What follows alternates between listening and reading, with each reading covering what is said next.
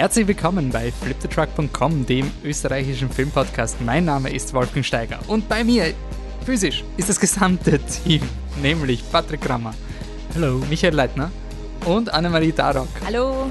Im letzten Podcast dieses Jahres singe ich kein Weihnachtslied, denn Weihnachten ist schon vorbei. Wir nehmen es aber kurz vor Weihnachten auf. Also vielleicht kommt ein bisschen ein Christmas Spirit durch, aber am Programm steht Film-Highlights 2021, Kinozeit 2021. Einfach ein bisschen ein schöner Jahresabschluss. Also, fangen wir an. Uhu, 186 Folgen Flip the Truck und wir sind wieder im Viererteam. Wir beginnen das Jahr mit einem Starship Troopers Audiokommentar zu viert remote zu dem Zeitpunkt noch und jetzt äh, beenden wir das Jahr äh, mit 2G Plus in Person. Ist irgendwie schön, wenn sich Dinge Wir hätten, ändern. wir hätten auch enden sollen, einfach wieder mit, mit Starship Troopers Watch. einfach Starship Troopers 2 Zweimal. Audiokommentar. zweimal im Jahr gibt es einfach Starship Trooper Podcast. Muss ich auch sagen, war, ist bis heute so in der Jahresstatistik eine der besser downgeloadeten Folgen. Also Ah. sie ist auch gut angekommen. Oder jedes Jahr einen neuen Paul Verhoeven. Also ihr könnt nächstes Mal Robocop machen. Dann gibt es eben noch Total Recall. Total Recall, ja. Dann gibt es eben noch ein paar coole. Ich meine, irgendwann endet man halt bei Striptease, aber. Oder Showgirl. Showgirls. Showgirls. Mit Striptease Okay. ist Demi Moore. gell. Ja, ähm, na, wenn wir euch dann mal so haben, äh, generell, es wird eine ziemliche Freestyle-Folge, haben wir gesagt. Äh, der Grund ist auch, wir wollen keine Top 10 Dinge mehr machen. Vielleicht, nein, ich glaube irgendwie, wir werden dieses Konzept vielleicht ein bisschen neu interpretieren, auch langfristig. Wir haben bis jetzt immer die Top 10 um die Oscar-Verleihungen gemacht. Letztes Jahr war dann aber das Problem durch den Lockdown. Dann waren auch keine Filme im Kino und es war irgendwie so komisch und die, Oscars nicht im Gartenbaukino. Es war irgendwie alles so ein bisschen eine zahre Zeit und dann noch eine Top 10 Liste nach einem nicht existierenden Oscar nach dem Gartenbaukino. Das war einfach falsch.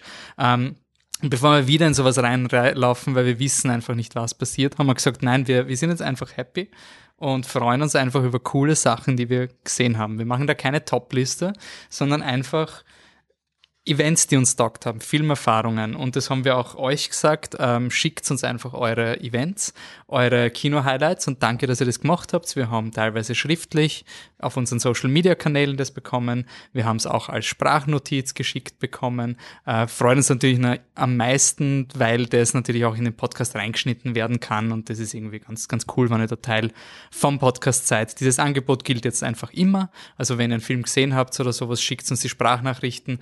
Wir garantieren nicht, dass wir das immer in die Folge reingeben, aber es ist einfach wirklich leibend, da ihre Stimmen auch zu hören und auch ein bisschen die, sagen wir so, wenn ich, wenn wir von euch die, die Sprachnotizen kriegen, dann, dann hören wir einfach, wie begeistert ihr von den Filmen seid. Und das macht einfach komplett was anderes, wenn mir jetzt jemand sagt, hey, wow, Ghostbusters ist richtig, richtig geil. Und ich höre das so im Vergleich zu geschrieben. Es ist einfach was anderes. Deswegen schickt es uns. Ähm, und ähm, wie der mich und die anderen im Biennale-Podcast gesagt haben, Flip the Truck ist ja quasi das, ihr kommt aus dem Kino raus und da stehen diese Leute und ihr könnt mit denen plaudern.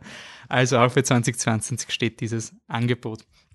Ähm, für jeden Jahresabschluss muss noch ein bisschen Zahlen her. Also wir müssen da natürlich, äh, ich habe mich da ein bisschen angeschaut, ob es bei uns einen Covid-Knick gegeben hat bei Flip the Truck, weil es mich doch eher interessiert hat.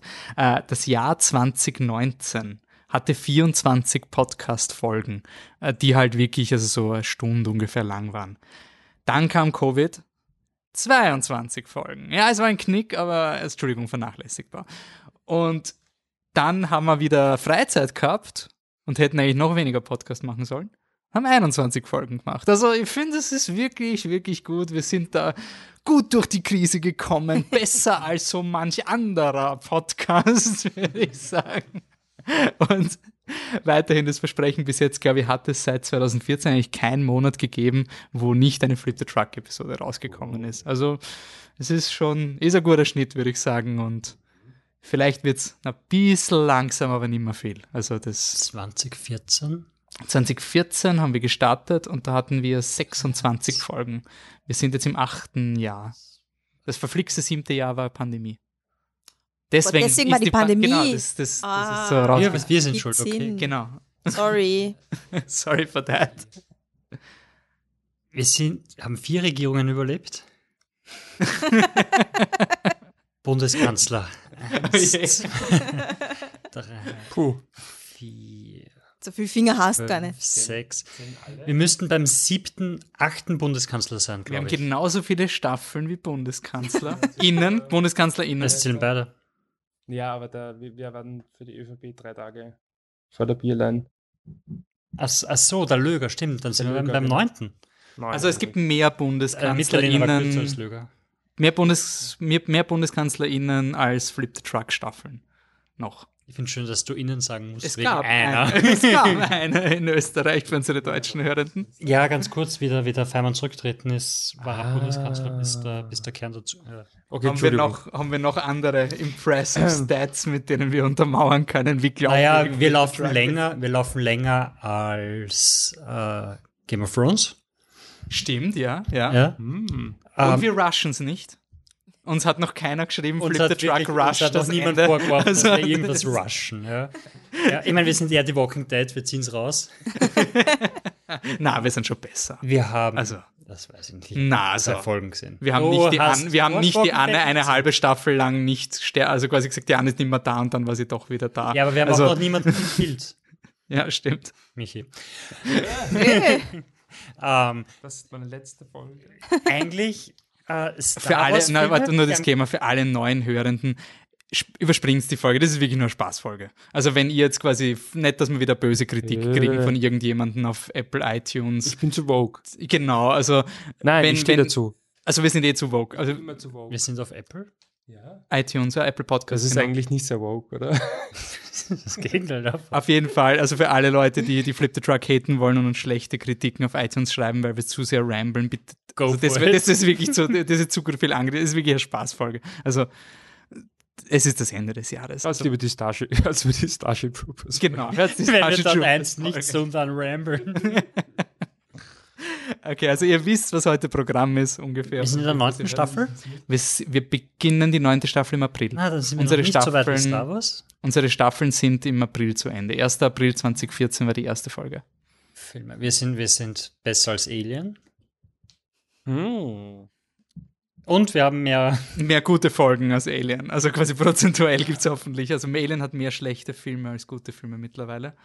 Ich hoffe, bei uns gilt das nicht.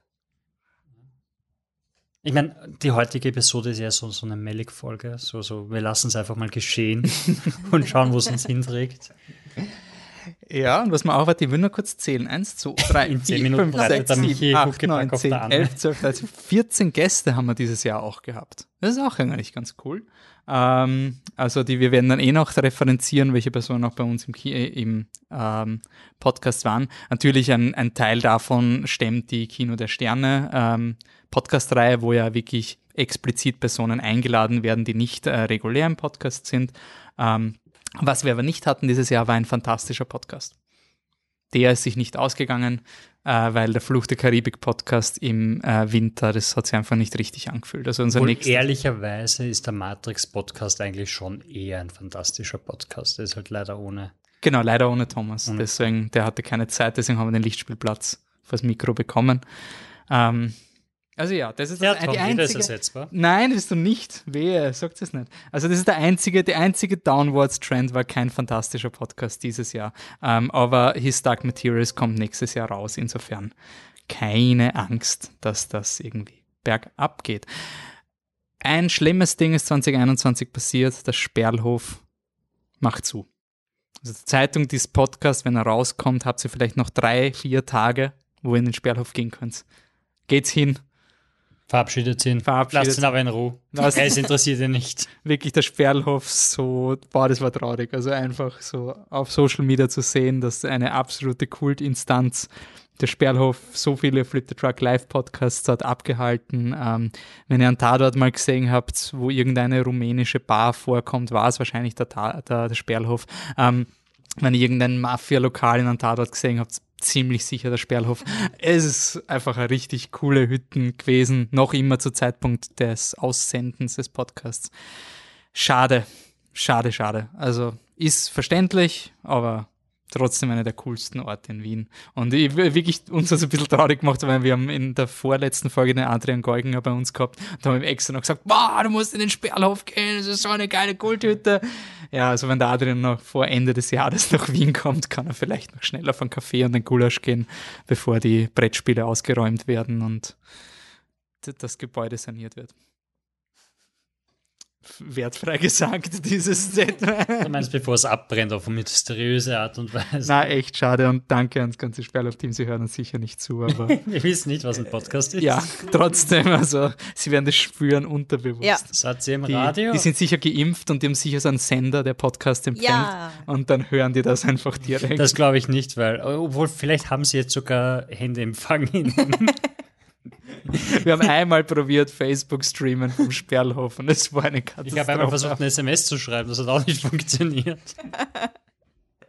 Okay. Ähm, passt. Beste Filme, wo gibt? Na, eigentlich nicht. Einfach nur schöne Filmevents. Anne, äh, was ist denn ein Thema? Achso, ihr legt schon los hier. Ja, wir haben gesagt, Ja, voll ehrlich, voll, voll so durchgreifend jetzt. Muss konzentrieren. Freestyle. Okay, dann fange ich mit dem mo Most Recent an. Also, ähm, vor weiß nicht wie viel Wochen, egal wann es ist, weil das stimmt ja dann eh nicht, egal, es gab, gibt auf jeden Fall die Korean Film Week in Wien. Normalerweise findet sie in Kinos statt. Aber äh, wie man sich vorstellen kann, jetzt in Pandemiezeiten ist das nicht so leicht. Und sie haben ihr Festival jetzt schon zum zweiten Mal auf online umgestellt. Ein super Service angeboten, dass man aktuelle und halt koreanische, also zeitgenössische koreanische Filme gratis ähm, einfach schauen kann, streamen kann. Haben sie echt cool gemacht, dass sie einfach ähm, 24 Stunden einen Film freischalten und du kannst ihn dann quasi renten und einfach anschauen. Super cool. Ähm, Thema heuer Let's Smile Together. Was daran der Gag ist, ist, dass wenn du dir die von den vier Filmen, die da vorkamen oder die äh, man anschauen konnte, man sich da die äh, Synopsis durchgelesen hat, war es eigentlich immer so, ja, und dann passieren voll die argen Dinge und alle haben Spaß zuge- äh, zusammen. Aber dann kommt raus, was der eigentliche traurige Grund ist. Also bei jedem Film war irgendwas, wo du dir schon gedacht hast, um Gottes Willen, muss die Taschentücher daneben stellen. Im Endeffekt ähm, haben wir uns dann ähm, für einen der vier Filme entschieden und den auch angeschaut. Miracle in Cell Number 7 von einem Regisseur, dessen Namen ich nicht aussprechen möchte, weil das, glaube ich, einfach gemein ist, wenn ich das mache, es so schlimm ist. Ähm, auf jeden Fall der sieben, immer noch scheinbar, der siebte erfolgreichste Film Box-Office-technisch in Korea, ist 2013 rausgekommen und man könnte ihn beschreiben als als alles. Also wie ich immer sage, ihr wisst eh den Drill, in asiatischen Filmen kommt jedes Genre vor. Ich fand es sehr lustig, dass die Korean Film Week oder die Organisatoren das selber in die Beschreibung reingeschrieben haben, dass es immer ein Genre-Mix ist, habe ich Die haben mir sicher gedacht. Flip the Truck gehört. Genau. ich habe es gespürt und sie haben es gewusst, sagen wir es lieber so. Und es kommt einfach alles vor in diesem Film. Es kommt Kitsch, Drama, viel Drama. Sehr viel Drama. Action, Comedy. Es geht um einen ähm, geistig beeinträchtigten, alleinerziehenden Vater, der äh, aufgrund ja einer missverständlichen Situation in Häfen kommt und sogar zum Tode verurteilt wird. Und er will aber seine Tochter, seine kleine Tochter, ähm, will er halt auch bei sich haben, beziehungsweise wiedersehen. Und sie will ihn wiedersehen und seine Zellkumpanen schleusen die dann halt immer ein. Und es ist ein wüde Mitzen. Ja, es ist wirklich ein wüde Er ist auch alleinerziehend. Er ist also auch alleinerziehend. Keine Mutter im, im Bild. Bild und es ist einfach, also man kann das jetzt so beschreiben, aber es ist halt einfach kein westlicher Film. Es ist ein asiatischer Film und es ist narrisch und es ist, es ist laut, es ist wüt, es macht manchmal keinen Sinn, dann macht es wieder sehr viel Sinn. Dann gibt es eine Szene, eine traurige Szene, die sie zehn Minuten lang ziehen, sodass du am Ende noch drüber lachen musst, weil es einfach so lächerlich ist. Es ist einfach geil. Und Wie heißt die Tochter? Yesun, Yesung. Was Jesus. komplett Und das falsch ist sogar wirklich ein ausgesprochen. Gag im Film, dass es wie Jesus klingt. Genau. Die machen manchmal den Gag, dass sie, sie sagen ja Jesun, ah, Jesus. Es ist ziemlich geil. Äh, Die Comedy, die funktioniert, sie ist, sie ist auch mit Untertiteln super lustig und ich würde einfach allen mal empfehlen, einen asiatischen Film, koreanisch, japanisch, eine Comedy anzuschauen, sich einfach darauf einzulassen und solche Sachen wie die Japanual oder eben das Korean, die Korean Film Week zu nutzen, um eine neue Kultur kennenzulernen, weil es sind echt cool, coole Initiativen und so, so einfach sich das anzuschauen, vor allem in, in, wenn es online ist auch noch, also nutzt Das das. sind doch tolle Einsteigerfilme. Also für Leute, die sagen, sie mögen Filme, äh, denen mal einen südkoreanischen Film zeigen, funktioniert meistens erstaunlich gut. Also, also die habe ich jetzt schon in meinem Umfeld öfters gehabt, wo so, ja, ich schaue ja gerne Filme und gehst halt die Liste durch und da sind ein paar koreanische dran und schreiben sie, ja, ich, ich habe das jetzt wirklich geschaut und die waren ja wirklich voll cool. Da hat natürlich Parasite sehr geholfen, Ja. weil sie immer sagen können, schau, Parasite hat einen Oscar gewonnen. Und da sind halt viele wirklich draufgekommen, dass, dass südkoreanische Filme ziemlich, ziemlich leibend sind. Die sind wirklich relevant. Absolut. Du musst noch bei Miracle, Mir- Miracle in Cell Number In 7. Cell Number Er ist ja schon, ein, also ist nicht super alt, aber ich glaube 2014 oder 2013. 2013. Und das Geile ist, also ich fand den Film ja ganz unterhaltsam, war schon ein bisschen drüber. Aber was wirklich das absolut Großartigste war, sie haben diesen Film, er ist halt wahnsinnig erfolgreich gewesen und wie gesagt schon ein paar Jahre alt. Sie haben den halt, es gab, weiß nicht wie viele, fünf Remakes, glaube ich. Na, ich glaube vier Remakes. Vier Remakes, also ja. du hast Indonesien, du hast ähm, Tü die Türkei, du hast Indien, glaube ich. Und noch irgendwas. Ähm, Philippinen. Die Ja, genau. Philippinen. Und Genau. wirklich das Beste, schaut sich den Film nur an. Also, wenn euch gar nicht interessiert, ein, äh, das ist wirklich ein Erlebnis, schaut sich den Film an und dann schaut sich nur die Trailer von Trailer. Das so ist wirklich großartig. super. Und es ist wirklich, nein, es ist eigentlich spannend auf einer Metaperspektive, weil der indonesische und der philippinische Film sind quasi eins zu eins der der koreanische. philippinische. Den Ge- indonesischen genau, haben wir den nicht haben wir nicht gefunden, gefunden, leider. leider. Aber der türkische Film ist quasi die, die westliche Version Ja, davon. Also so wie wir quasi Filme gewohnt sind, um es blöd zu sagen, wir. Ne? Der westliche Aber ist voll hart. Der ist so Also der hart und ist der ist voll so hart, echt ist so, und dann boah. weinen alle und, und das ist es ist einfach, das ist wirklich Ost-West, einfach die Grenze gezogen. Also wirklich, Ja, zumindest sich die Trailer anschauen und vergleichen, ist echt klasse. Ist So ja viel fast dazu. so wie dieser furchtbare Film, den sie in 18 äh, Ländern re remaked haben, das Dinner unter Freunden, wie auch immer das heißt, wo sie ihre In der Handys. Verschmacks oder? Nein, nein, nein, das andere, wo sie, wo die, eine Gruppe von Freunden ihre Handys am Tisch legt Ah, ja. und dann vorlesen, was da gibt. oder? Genau, das Genau. gibt seit, seit vorletztem Jahr als Deutsches. War, glaube ich, zuerst japanisch und ging um die ganze Welt und sie haben eigentlich überall eins zu eins dieselbe Story, aber halt in jeder Sprache machen sie es einmal das ist wie Japanisch, Italienisch, Russisch, Englisch, Französisch. Ja, faszinierend. Mhm. Hat irgendjemand einen Film, dazu, dazu passt oder eine Überleitung, weil der Freeform-Podcast ähm, Ich hätte noch was ähm, so, dann muss ich halt da herum switchen, aber ich hätte was ähm, sozusagen halb asiatisches, wenn man das so sagen Ja, kann, halb koreanisches, ähm, vom Lee Isaac Chung, ähm, Minari, ähm, war letztes Jahr im Oscar Race. Äh, ich habe den nicht im Kino gesehen, das glaube ich war zwischendurch wahrscheinlich sogar möglich, weiß ich nicht, aber das war damals tatsächlich von A24 selbst, haben solche Screenings online gemacht, konntest dir ein Ticket kaufen und hast dann halt den Film angeschaut. Und äh, wenn man jetzt mitdenkt, dass da ein bisschen Zeitverschiebung und so gibt, muss man sagen, dass ich da halt am Freitag in der Nacht um, weiß ich, zwei Uhr oder so, habe ich mir halt diesen ähm, amerikanischen, koreanisch-amerikanischen, ähm, naja, Kunst nicht, aber so, ja, so richtig hartes Drama halt, habe ich mir halt reingezogen. Also wirklich eigentlich schon so ein bisschen die schlechtesten Voraussetzungen. Ähm, und trotzdem Minari ist schon der Film über die Familie, die in ja, Amerika genau. Es geht um eine, eine koreanisch-amerikanische Familie, die in den 80er Jahren in Arkansas, ähm, Arkansas. Arkansas. Arkansas ähm, Fuß fassen möchte. Äh, und es ist schon so, dass sie, also er macht es einfach irrsinnig schön, weil er halt diese Problematik, die glaube ich, wenn ich nur, wenn man nur vorliest, worum es geht in dem Film, ja, es ist irgendwie schon so offensichtlich, dass da halt so Themen wie, wie ähm, Rassismus, Identität eine Rolle spielen, aber er macht es halt wirklich nie mit Holzhammer. Also es gibt schon ein paar so, so komische Gestalten, die halt so quasi voll lieb sind zu ihnen, aber dann halt irgendwie ganz komische Sachen sagen und so. Aber er macht halt wirklich, er druckst halt nie so arg rein, sondern es ist halt wirklich in erster Linie ein Familiendrama und beschäftigt sich halt einfach mit der Struktur innerhalb dieser Familie, die ähm, Yoon Yo Jong Du traust dich was. sicher falsch ausgesprochen. Ähm, hat ja den, also vielleicht haben es manche mitbekommen, sogar den Oscar bekommen für den Film als, als Nebendarstellerin und sie ist so, so ein bisschen das Herz dieses Films. Sie ist ähm, die, die Großmutter, die erst so, ja, weiß nicht, nicht zur Hälfte, also so nach einem Viertel oder so vom Film erst äh, nach Amerika kommt, also die, die sie dann quasi ähm, auch nach Amerika holen und die dann äh, am Anfang so ein ganz schwieriges Verhältnis mit dem Enkelsohn hat und dann irgendwie taut so langsam auf und einfach so, dann passiert natürlich was nicht so Schönes, aber alles irgendwie so noch im Rahmen und, und läuft halt einfach darauf hinaus, dass halt dieser familiäre Zusammenhalt einfach ähm, bei den fünf Personen, ja, genau, also die beiden, ähm, das Ehepaar, die beiden Kinder und die Großmutter, ähm, einfach einen irrsinnig schönen Zusammenhalt haben und war für mich wirklich einer der wärmsten, schönsten Filme eigentlich, die ich, die ich heuer gesehen habe. Äh, der ist halt so ein bisschen untergegangen, leider, auch wegen dann bei uns mit Lockdown und so und war sowieso schon eher so der, der Underdog-Film, der, wobei weiß ich gar nicht, bei den Oscars heuer, weiß ich gar nicht mehr, was überhaupt im Rennen war. Das ist so an mir da, glaube ich, an den meisten vorbeigegangen. Aber wenn es einen Film gibt von den quasi großen Filmen, außer Nomadland, den haben wir eh schon die meisten gesehen, ähm, dann wirklich gibt es Minari noch eine Chance. Er hat es wirklich verdient und ist ähm, viel auf eine gewisse Art leichter, als man glaubt.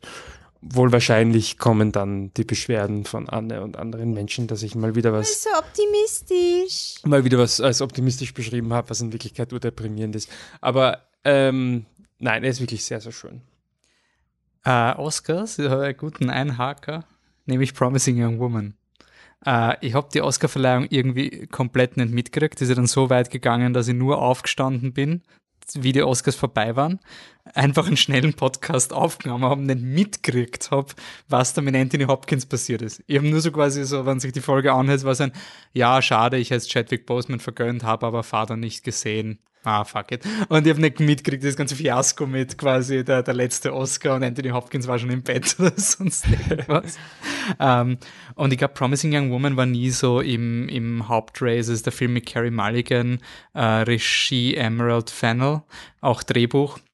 Und die, die Carrie Mulligan spielte eine Person, die in der Öffnungsszene von so, wie übersetzt man Sexual Predators? Im Deutschen gibt es da, ich habe irgendwie kein gescheites Wort. Ich finde die Idee von, von diesen Nice Guys ganz gut. Ja, also Leute, das sind halt so, so drei Typen, die sich so unglaublich geil vorkommen auf der Bar und die, die sehen da eine Frau, die halt sehr betrunken wirkt und sagen, ja, die schleppen wir jetzt ab und der eine nimmt sie mit und es wird immer unguter, immer unguter. Es ist offensichtlich nicht ähm, einvernehmlich, was da passiert. Und plötzlich schnappt die Carrie Mulligan aus ihrer betrunkenen Art aus und wird stocknüchtern. Und dann gibt es einen Cut und du weißt nicht, was passiert. Also bringt sie ihn um oder, oder redet mit ihm oder, oder was auch immer. Ähm, und der Film ist dann so eine Art Revenge-Drama. Es erzählt die Geschichte eben von der Carrie Mulligan, die offensichtlich eine Freundin kannte, der so etwas ähnliches passiert ist und das ist der Grund, warum sie jeden Abend anscheinend so tut, als wäre sie betrunken und auf solche Räuber, Predators quasi abzielt, um die quasi mit denen irgendwas zu machen und das wird, also für mich war es am Anfang eben nicht klar, was passiert. Ich habe den Film im Flieger gesehen, das war sehr unangenehm. Ich habe den dann erst geschaut, wie alle geschlafen haben, weil es war so ein, oh Mann, weil du weißt auch nicht, wie weitergeht. Und wie der Film fertig war, äh, hat er ein bisschen so gesimmert. Und mittlerweile bin ich so wütend, dass dieser Film nicht der Frontrunner für die Oscars war. Und ich bin wirklich, also Nomadland war mir eigentlich relativ wurscht, ich will nicht gegeneinander ausspielen, aber ich habe irgendwie mit Nomadland nie so emotional geklickt. Den habe ich immer so abstrakt, aber Promising a Woman, fuck, wenn ich den gesehen hätte vom Oscar Race, dann wäre ich wirklich so, hey Alter, das ist the movie to beat, wie können wir über einen anderen Film reden? Und der ist irgendwie so mit mir stecken geblieben. Also es ist wirklich so ein Film, der, ich finde, es ist fast schon so, er ist zum, er ist überhaupt nicht so nur, also er, ist, er geht dann voll in so eine, in so eine Revenge-Ding und er ist zum Schluss sehr übertrieben.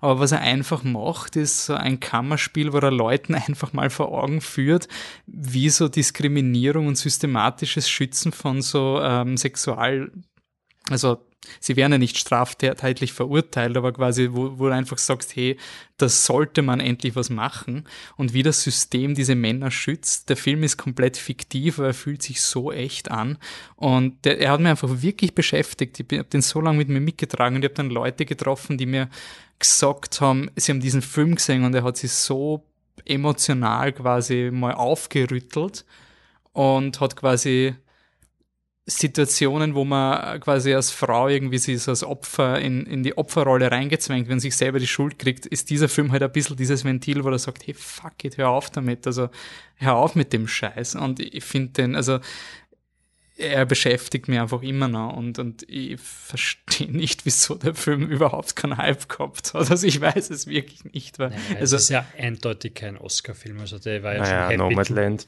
ja, Nein, eh, nein, also nein, aber der war ja happy to, nein, aber er happy to be there, dass er überhaupt Ist nominiert schon so wird. dieses gut, dass Also, er geschaut. Ich meine, er hat sogar, wir er hat sagen's sogar ja- Best Screenplay Wir sagen es ja eh jedes Jahr bei den Oscars, dass es darum nicht geht, dass der beste Film gewinnt, sondern halt äh, es da eher um, um andere Sachen geht und, und so wie der Film aufbaut ist, was er anspricht und so weiter, ist halt so ein, den nominieren wir und das Drehbuch geht gut durch und das Ja. ist eigentlich ein Erfolg für den Film. Eh, aber, aber- normalerweise ist das ein hat schon Film. okay viel Hype gehabt, oder? Ja. doch Ja, sogar am Anfang, aber er ist einfach verschwunden, wie dann Regie, eben Drehbuch, Schauspielerin, Nomadland und so weiter auf, auftaucht ist. Ja. Aber ich finde es interessant, weil es hat irgendwie so gewirkt, es gibt gar keinen Herausforderer. Und nur wenn man sagt, von aktuellen Themen, also ich finde, also der, der Film ist so unter meine Haut gegangen und ich, ich kenne auch Leute, die mögen ihn überhaupt nicht und die finden das Ende auch total scheiße und das finde ich auch sehr spannend, wenn man dann diskutiert, warum das nicht gut ist oder warum plump ist. Aber für mich war das wirklich so ein Film, wo ich sage, wenn, wenn mir ein Film so mitnimmt und mich so lang über den nachdenkt, dann ist mir eigentlich wurscht, ob ich das Ende gut oder schlecht oder unrealistisch finde. Ich, mich, mich gruselt's vor diesem Film so sehr, weil du einfach die ganze Zeit fragst, wie oft passiert das quasi und wir reden nicht drüber und eben, wann die dann Leute sagen, sie haben sowas ähnliches gehabt und dieser Film hat mir das erste Mal quasi diesen Mut gegeben, dass ich das jetzt einfach mit Leuten diskutiere, weil ich nicht schuld an dem bin. Also deswegen finde ich den Film so wahnsinnig, ja, wie gesagt, also ich, ich, hätte ich den vor den Oscars gesehen, wäre ich voll auf. Ist die größte Frechheit, dass dieser Film nicht alles gewinnt. Den habe ich irgendwie verpasst, im Kino zu schauen. Ich weiß noch, dass ich die ganze Zeit gesagt habe, na, den will ich dann sehen im Kino. Michi, den schauen wir dann im Kino. Und dann irgendwie, weiß Ja, ich ich nicht. habe ihn ohne gesehen und Das ist ein, ja, passt vorbei. Ich, finde, es war ja das Problem wegen Pieces of a Woman. Ich habe die auch quasi beide verwechselt. Also ich habe quasi gewusst, es gibt die zwei wichtigen Oscar-Filme, wo irgendwas mit Woman im Titel ist. Und dann war Pieces of a Woman, der war eh ganz, ganz interessant, weil den haben wir in einer Folge mal diskutiert. Der ist jetzt, der, der hat mich nicht so, der hat mich schon auf eine Art bewegt, aber eher auf abstrakte Art, so, ah, ich sehe, was er macht und okay, Shia LaBeouf, hm, shit. ähm, ja, na. Immer noch eine komische Entscheidung. Ja. Die Hälfte des Films nicht mit der Frau und ihrem Problem zu, Ja. sondern sagen, und jetzt folgen wir dem Mann. Ja. Ja. Na, also das, deswegen ist, ich finde, ich finde, deswegen hat vielleicht Promising Young Women so, so Young Woman so, so, hat sich so geil angefühlt, weil er halt dieses Remake, ich finde, er fühlt sich schon sehr Tarantino-esque an. Also so, Ja. dass du so, die rechnet jetzt mit dem System ab und so. Und du, also ich war zu einem Zeitpunkt auch schon, habe ich mir schon gedacht, eigentlich ist mir mittlerweile wurscht, ob sie die gute oder die böse, also wir waren schon auf einen Status, wo es mir quasi egal war, ob sie da jetzt die Heldin des Filmes ist oder ob sie auch fucked up Shit macht. Also ich war irgendwie schon so in für beide Optionen, was jetzt kommt. Ähm, also für mir hat es irgendwie gesagt, so was, was Filme dann auslösen kann.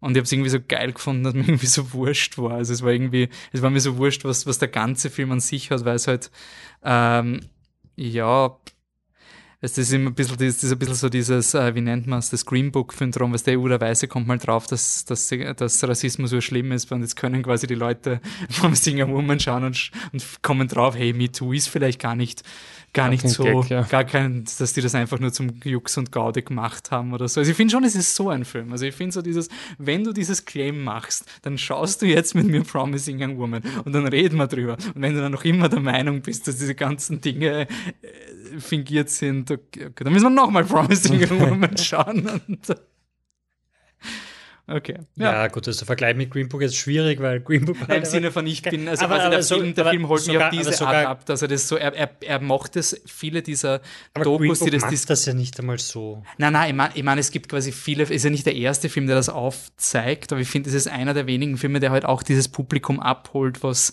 das noch nicht, also ich glaube, dieser Film kann halt auch diese Leute abholen, die sagen, ja, das ist ja nur ein Spaß und, und so, also quasi, dass auch die checken, na, das stimmt halt irgendwie nicht. Das, das ist das Coole. Also, weil ich, finde, es gibt schon viele Filme, die das heute auch schon von Anfang an an, also quasi ankündigen, worum es geht. Und die haben dann aber schon ihr Zielpublikum, was eh auf das reagiert. Also sagen wir jetzt mal das Gartenbaukino Zielpublikum, was dann eh schon weiß, worum es in der Doku gehen wird und so. Also die find, ich finde das Schöne an, an Promising Women ist einfach, dass er wahrscheinlich wirklich die Chance hat, durch dieses Tarantino-eske, dass er ein bisschen außerhalb kommt. Aber es wird niemand auf den Film draufklicken in einem Flieger. also, haben. ja. Hat ja was Auffallendes? Wo die Leute draufklicken, Ja. ja, So deppert. ist auf Palm Springs, weil Palm Springs einer der, der meistgeschauten Filme, der 26. meistgestreamte Film des Jahres 2020 in Amerika. Ja. Und er ist da, nur zum, zum Rekord. Bis jetzt sind alle unsere vier Filme von uns nicht in einem Kino gesehen worden, oder? True Ja, that. Jeder von uns hat gesagt, er oder sie hat es quasi nicht in einem Kino, sondern auf andere Art gesehen. Fast nice. Thematisch. Kinojahr 2021. Also Palm Springs. Palm Springs ist der Andy Samberg-Film. Wir kennen Andy Samberg aus Brooklyn 99. Er hat den Film ermöglicht, weil er mitmacht, aber Regie hat Max Babakov äh, kennt man nicht. Äh. Boah, Ich kenne ihn nicht. Niemand so kennt ihn. bekannt ist der gar nicht. Erstlingsregisseur schreibt über seine eigene Hochzeit mehr oder weniger. Es, es ist eine und täglich grüßt das Murmeltier-Story, also ein Tag, der sich immer und immer und immer wieder wiederholt. Andy Sa- Samberg spielt jemanden, der in einer Zeitschleife gefangen ist und dieselbe furchtbare Hochzeit jeden Tag durchspielen muss. Und ähm, eines Tages reißt er sich die Christine Milioti aus, die wir kennen, die Mutter von How I Met Your Mother und die erste Frau von Wolf of Wall Street. That's a deep cut. Und in der einen Folge von Black Mirror war sie drin, wo die Star Trek-Uniformen hatten. Ähm, und da zeigt sie, dass sie eine echt leibende Schauspielerin ist, also gut vorher. Und äh, sie wird auch in diesen, in, äh, mit reingezogen in, in diese äh, Zeitschleife, die da durchgespielt werden muss. Und das Schöne an dem Film ist, dass er einfach davon ausgeht, dass ihr das Konzept alle kennt, weil ihr kennt und täglich grüßt das Mummeltier und ihr kennt Kill Die Repeat, äh, Edge of Tomorrow und ihr kennt die anderen und deshalb braucht er es nicht lange erklären und sagt, ja, es ist halt so eine, so eine Timeschleifen-Sache. Du weißt schon, wie das halt so ist. Und dann versuchen sie halt ganz kurz herauszufinden, in welcher Art von Timeschleifen-Sache sie sind. Und also sind sie in der und täglich grüßt das Murmeltier-Situation, wo sie sich verändern müssen und etwas dazulernen müssen, um rauszukommen, oder sind sie eher in der anderen, wo sie ein Ziel verfolgen müssen? Und ähm, der Film macht einfach unglaublich viel Spaß. Ich fand ihn sehr lustig und er hat einen sehr angenehmen Wiederschauungseffekt. Also du kannst ihn wirklich immer und immer wieder schauen, wie der Film selber, weil er einfach sehr layered ist und einfach Spaß macht. Und ich habe ihn jetzt zweimal innerhalb von, von zwei Tagen habe ich ihn gesehen. Ich habe ihn das erste Mal gesehen und habe ihn dann am zweiten äh, Tag gleich nochmal geschaut, weil er so cool war und dann läuft er oft dazwischen und ich habe jetzt auch Christian Milioti so cool gefunden darin, dass ich eine Serie mit ihr geschaut habe, also Welche Serie? Strange. Ah, die, die, die Amazon oder MC-Serie, wo sie mit einem Mark Zuckerberg-Typen mehr oder weniger eingesperrt ist. Ähm, made for you. Made for you. Made for you. so, ähm, AMC-Serie voll. AMC Plus. Weil es ein Streaming-Service ist. Weil, ich Weil jede, Plus. es ist Montag, es gibt einen neuen Streaming-Kanal. Voll. Ähm, und, und, und ja, ich meine, ich ramble jetzt org, aber Palm Springs hat wirklich einfach nur unglaublich Spaß gemacht. Ich habe es auch gesehen, Ja, gell? der war super cool. Er war echt super cool. So ein guter, so ein richtiger Feel-Good-Movie und halt, ich meine, nicht so viel spoilern, aber einfach Freundschaft und Liebe sind nah beieinander. Und, Und J.K. Simmons ist halt.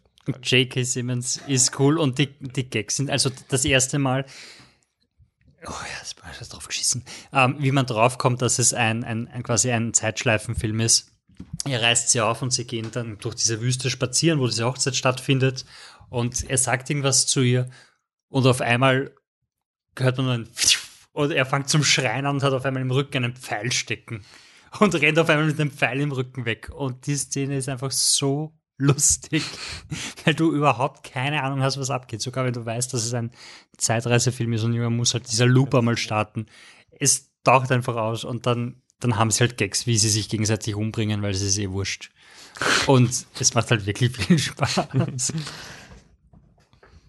Ja, ich finde ihn auch lustig. Wow, das ist ein Statement-Test.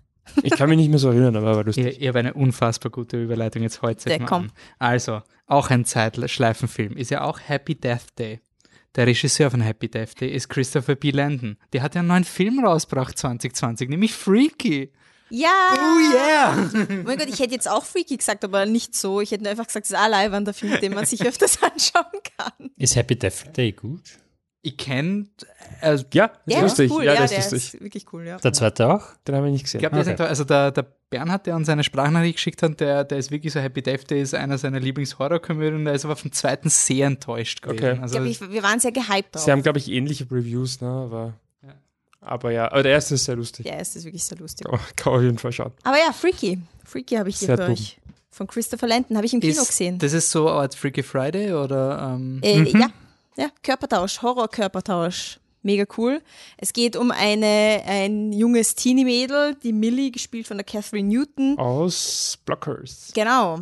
Und ähm, in, die, in dieser Stadt, also typische Highschool-Geschichte, er geht auf die Highschool, ist ein Maskottchen bei dem Footballteam, ist ein bisschen so ein, Maskottchen oder Cheerleader? na, Maskottchen ist sie in so einem Kostüm und sie ist ein bisschen zurückhaltend, aber hat ihre Friends, so wie es halt rennt. Auf jeden Fall in dieser Stadt gibt es so einen typischen Serienmörder, so einen Nondescript-Typen, der halt herumläuft You know, und mordet. happens. Naja, wie es halt ist, ne? Und eines Abends wird sie nicht abgeholt von ihrer Schwester rechtzeitig und ähm, sitzt dann da halt allein und natürlich kommt der Serienmörder vorbei und der hat sich in der Früh noch irgendein rituelles Messer geschnappt, von dem man nicht genau weiß. Er hat sich einfach ein Messer Happens. geschnappt. Wurscht, er hat sich ein Messer geschnappt und er mordet sie dann damit. Aber sie stirbt nicht, sondern sie tauschen Körper. Und wer ist der Serienmörder, Mörder, gespielt von Win Swan? Und Win Swan spielt jetzt eine 16-jährige Teenie, Teenie-Frau und es ist Sounds einfach so so, geil. Es ist einfach, also ich habe ja eine große Appreciation und Liebe zu Win Swan. Ist einfach so, was soll ich sagen, ich fand ihn früher immer voll lustig. Und er ist ein guter Schauspieler. Ich glaube, niemand hätte mir oder glaubt mir das, aber ich finde, er ist ein guter Schauspieler. Und in dem Film zeigt das, er ist ein lustiger, sympathischer, guter Schauspieler. Er macht, er macht's er spielt im zweitbesten Jurassic Park Film mit. von mir aus. Ich finde ich find ihn voll cool. Und er, er beweist sich auch in dem Film und sie beweist sich natürlich auch, ist sehr klar. Und es gibt eine Szene, wo, wo Win Swan als sie im, im, auf der, im Auto sitzt mit dem Love Interest von ihr und sie nähern sich an, Das ist, aneinander und das ist so cringy, aber gleichzeitig so geil und lustig. Also, also der, der, der Typ, der, Ja. der Junge weiß dann schon quasi, dass Genau. Eigentlich das Mädel in Vince Vaughn steckt, aber es ist halt Und er macht ihr voll die Avancen. Er sagt ihr, wie gerne er sie hat und so. Also er ist voll so, ja. also ein bisschen weird, weil ist- spielt halt von Vince Vaughn. Ja. Und es gibt viele solche wirklich lustigen Szenen. Das habe ich schon vergessen. Und- ich kann mich nur noch erinnern, dass, Großartig. dass, dass Vince Vaughn, also halt das Mädel in Vince Vaughn, ähm, sehr euphorisch rausfindet, wie man als Mann pinkeln Ja, kann. genau. Das ist auch sehr großartig. Oh, das ist die urlustig, das Ding. Also es ist Mini-Humor, Ich haben es auf Deutsch in Wienerberg Ja. geschaut, das hat trotzdem funktioniert. ja, es hat wirklich trotzdem funktioniert. Und ich würde ihn auch jederzeit wieder schauen. Ich fand ihn echt lustig und hat a good time. Mein Gott, wirklich a good time. Ja, Also, mega. wenn Sie so ein Freunde-Filmeabend, dann schaut's Palm Springs Halloween? und schaut's Freaky. Halloween-Abend? Ja, genau, so ein bisschen alternativer Halloween-Abend. Das ist jetzt nicht so viel Grusel oder so. Na, aber so Spaß. Ja, Halloween-Abend. Genau, ja, absolut. Und, Mit Happy Death Day im Double. ja, voll. und wenn es ein, weil das haben wir jetzt nicht besprochen, aber mir fällt so gerade ein, weil Wienerberg und Anne und ich haben voll lange überlegt, was wir heuer für Filme gesehen, die uns taugt haben und es ist uns nichts eingefallen. So nur ganz kurzes Shoutout, ähm, Boogeyman ist Ja, Auch sehr cooler Boogeyman war Horrorfilm. Super. ja ein, ein Film über ähm, einen Afroamerikaner, Ein Künstler. ein Künstler, der dann im Endeffekt von einem Serienmörder besessen ist. Ja, Ja. Es, ist, es ist weird, es geht natürlich um ähm, Gentrifizierung und und, um- Rassismus und Candyman, nicht Candyman. Boogeyman, Candyman. Okay, gut. Ich habe Sorry, mir schon sorry, gedacht, das sorry. klingt nämlich genauso wie Candyman. Ja, Und irgendwie, okay. Sorry, nicht Candyman. Das ist aber lustig, weil, weil der war, hat ja sehr, also das Publikum gespalten. Unser Dog. ja, er war echt cool. Hast du jemals das Original gesehen? Nein. Candyman, also das Publikum war Kritiker nicht, oder? Der war schon ein ziemlicher war Darling auf den. Darling. Aber ich weiß dass noch, dass, oder ich will, wollte eigentlich, das habe ich dann wieder vergessen, ha, ähm, dass ich durchlesen wollte. Also nicht Ending explained, aber ich wollte ein bisschen, bisschen mehr verstehen. Bedeutung. die Bedeutung, weil, weil doch wirklich viel Bedeutung dahinter steckt, dafür, dass es trotzdem ein sehr, ja, sehr gruseliger stimmt, das Horrorfilm Ende ist Also irgendwas. das Ende Also nicht ist negativ, aber sehr, komplex. sehr komplex und philosophisch und, und auch so verwurschtelt irgendwie, aber auf eine gute Art und Weise. Ich wollte es nur kurz erwähnen, weil wir Genau. es vergessen haben, äh, uns zu notieren. Aber ein kleiner Bonus ein- für euch. Ja, Candyman. Candyman Boogeyman. wirklich sicher einer der cooleren Horrorfilme heuer. Ist eigentlich ein guter Einschub, mal das Slash zu loben. Ähm, meine erste Kinoerfahrung des Jahres. Ich habe mir echt schon überlegt, ob ich äh, Mhm. Mondibül äh, im Kino, wirklich im Kinosaal dieses Jahr, war es das erste, das Echt? Slash and Halb. Das löschen habe. Haben Und- wir ja Quiet Place danach gesehen. Genau. Und ähm, ich habe wirklich schon überlegt, in diese Liste Mandibles, also Mondibül, reinzugeben, nicht weil er so toll ist, sondern weil es einfach mich so fertig gemacht hat, wie, wie cool das ist, wenn man in einem Kino sitzt und Leute lachen über Dinge, die du nicht lustig findest. Einfach so, holy shit, ich krieg mit, was andere Menschen tun. So, es ist total cool. Einfach so, anscheinend taugt das Leuten und dann gehst du irgendwie mit. Ähm, die Eva hat uns auf Instagram noch geschrieben, dass ähm, bei ihr die zwei Film-Highlights Titan waren, also der Eröffnungsfilm vom Slash und ähm, der Michi greift sich gerade aufs Birn. Ähm, aber ihr habt ihn schon im Biennale-Podcast erwähnt, also deine Credibility ist eh Weil du da. vergessen hast, oder? Mein Gott. Hättest du Titan reingegeben? Ja, wie? Ja, hätte ich auch. Fand mega, mega gut. Cool, weil ich weiß bei Titan zum Beispiel noch immer nicht, ob ich ihn so unvergesslich finde. Also ich finde ihn super cool, was er macht. Unvergesslich, scheinbar nicht. Also nein, nein, aber- also, also ich vergesse ihn sicher nicht, aber im Sinne von, boah, das ist einer meiner anderen. Ich vergesse ihn Jahres. sicher nicht. Ähm, also sie, die, nur kurz, die Eva hat geschrieben, Titan und Beyond the Infinite Two Minutes. Ähm, wenn wir schon von Zeitreisekomödien reden, Beyond the Infinite Two Minutes, das zur Zeitpunkt des, der Aufnahme, glaube ich, ist schon passiert, das Schikaneder-Kino hat eine ähm, Wiederaufführung von diesem Kultfilm gemacht, also jetzt schon Kultfilm. Das ist eine ein Kammer-Zeitreisespiel. Schaut ihn einfach, er dauert 70 Minuten. Wenn es die Möglichkeit gibt, wenn es irgendein Screening gibt, geht sofort hin. Beyond the Infinite Two Minutes. Und schaut da dann Slash, dass das Weihnachts-Special-Feature dieses Jahr nicht stattfindet. Echt sorry, wir haben uns wirklich darauf gefreut. Es war wirklich so, wir haben, glaube ich, beim Slash-Podcast auch noch gesagt, ähm, hey, das, das Weihnachtsscreening vom Slash ist ein, ein, ein der, eines der coolsten Screenings, was es gibt. Ähm, da gibt's im Filmcasino einfach immer ganz eine eigene Art von Film, also sei das so eine weirder Christmas-Film wie Rare Exports oder ein bisschen aufgelegter Film wie Gremlins, aber dann in einer uralt Version. Ähm, also schade, dass es nicht war. Knock on Wood 2022 und wenn wir einig, eines über saisonale Viren jetzt gelernt haben, dann, dass das Slash sicher ist.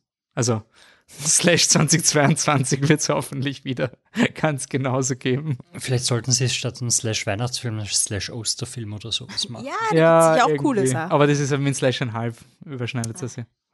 Wahrscheinlich. Das ist ja der Das Beginn für Slash einhalb. Ja. Ähm, Wir schenken euch ja diese Idee. alles machen. Gerne. Ich habe einen Biennale-Film. Haha, ein Biennale-Film. Da schau her. Ja, ich habe Bergman Island von Mia Hansen Lowe. Michi, Lowe? Ich glaube Löwe, aber ich I Löwe. don't know, Sie warum ich das glaube. das stimmt. Ich weiß auch nicht, warum ich das Löwe. glaube. Das wäre sehr Blödsinn. Weil es cool klingt. Absolut. Der Michi mag die Regisseurin sehr, weil sie ähm, damals. Äh, Lavinier und Eden sind zwei meiner Favoriten. Vor allem Eden. Eden ist der. Ja, Eden ist der, der Grower und Lavinier war der, der mir eigentlich von Anfang an sehr gedacht Eden ist der Elektromusikfilm, oder? Ich glaube, Ja, Lavinier, wenn man quasi so oberflächlicher Flip the Truck-Fan ist, dann weiß man Lavinier, weil der war in den Top-Listen und so Eden vorkommen. war zwar auch in der Top-Liste, aber der war so ein bisschen.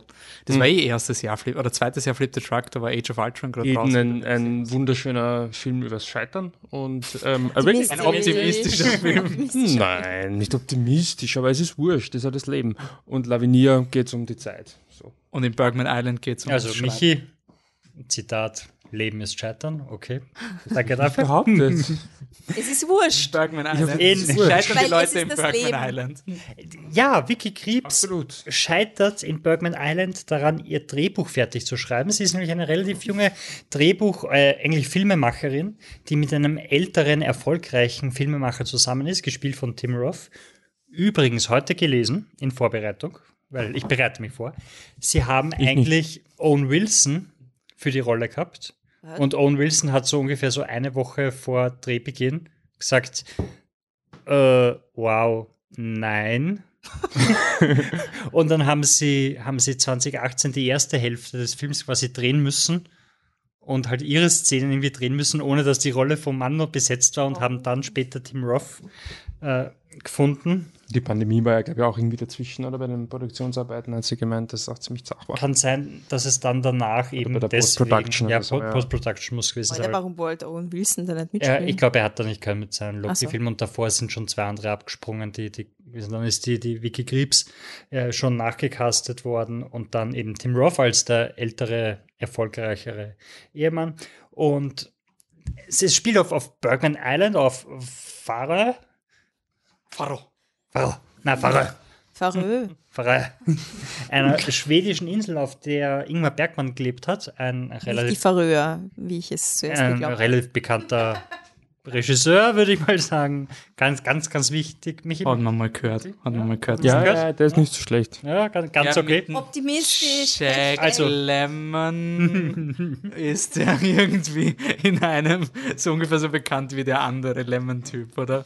Also für alle, die das nicht verstanden haben, ich kannte den Jack Lemon nicht. Jack Lemmon nicht, ja. Ja. Ist das jetzt der Name des, der Figur oder des Schauspielers?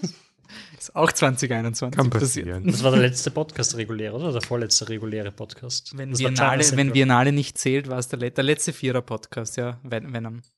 Auf jeden Fall Ingmar Ja, wir haben einen Bergmann Venom-Podcast gemacht. fa- äh, fahre die Insel, auf der er gewohnt hat, wo er gibt es jetzt eine unglaubliche Industrie um sein Leben und Tod. Es gibt ein Museum, es gibt eine Bergmann-Safari. Jeder Zentimeter dieser Insel dürfte mit Bergmann vollgepflastert sein. Und der Film macht sich in der ersten Hälfte äh, eigentlich relativ so ein bisschen, also er zeigt das alles zwar, aber macht sich auch auf eine sehr liebevolle Art und Weise darüber lustig. Ich also, sie ist selber der volle Bergmann-Fan, das heißt, sie macht sich da immer auch ein bisschen selber lustig, aber sie stellt halt all diese, diese Bergmann-Fans stehen halt, sitzen halt im Kreis und versuchen sich mit Fun-Facts über Bergmann zu übertrumpfen und man nimmt es halt nicht wirklich ernst. Und, und der Film äh, schleppt sich ein bisschen, weil es halt darum geht, dass irgendeine äh, Regisseurin, die was schreiben muss, nicht schreiben kann. Und ja, also Filme übers Schreiben sind halt eher relativ langweilig. Und irgendwann kommt dann halt der Punkt, wo sie halt von ihrem Film erzählt. Und, und der Film ist dann quasi mit Via Wasilowska, äh, Wasikowska wird der äh, dargestellt und es geht halt um, um eine Frau, die quasi ihre alte, verflossene Liebe von früher wieder trifft. Und da entspinnt sich so eine Geschichte. Und dann kommt ein unglaublich subtiler Twist in dem Film. Relativ subtil. Also es ist so ein Nebensatz und dann kommst du später drauf, was das bedeutet. Ich habe nicht gewusst, dass es in dem Film einen Twist gibt. Twist. Das Ende dann zum Schluss, diese. Ja, nicht nur dieser komische Fourth Wall Break, aber dass sie Mia ist. Ah, War das von Anfang an klar für euch? ich war mir nicht sicher.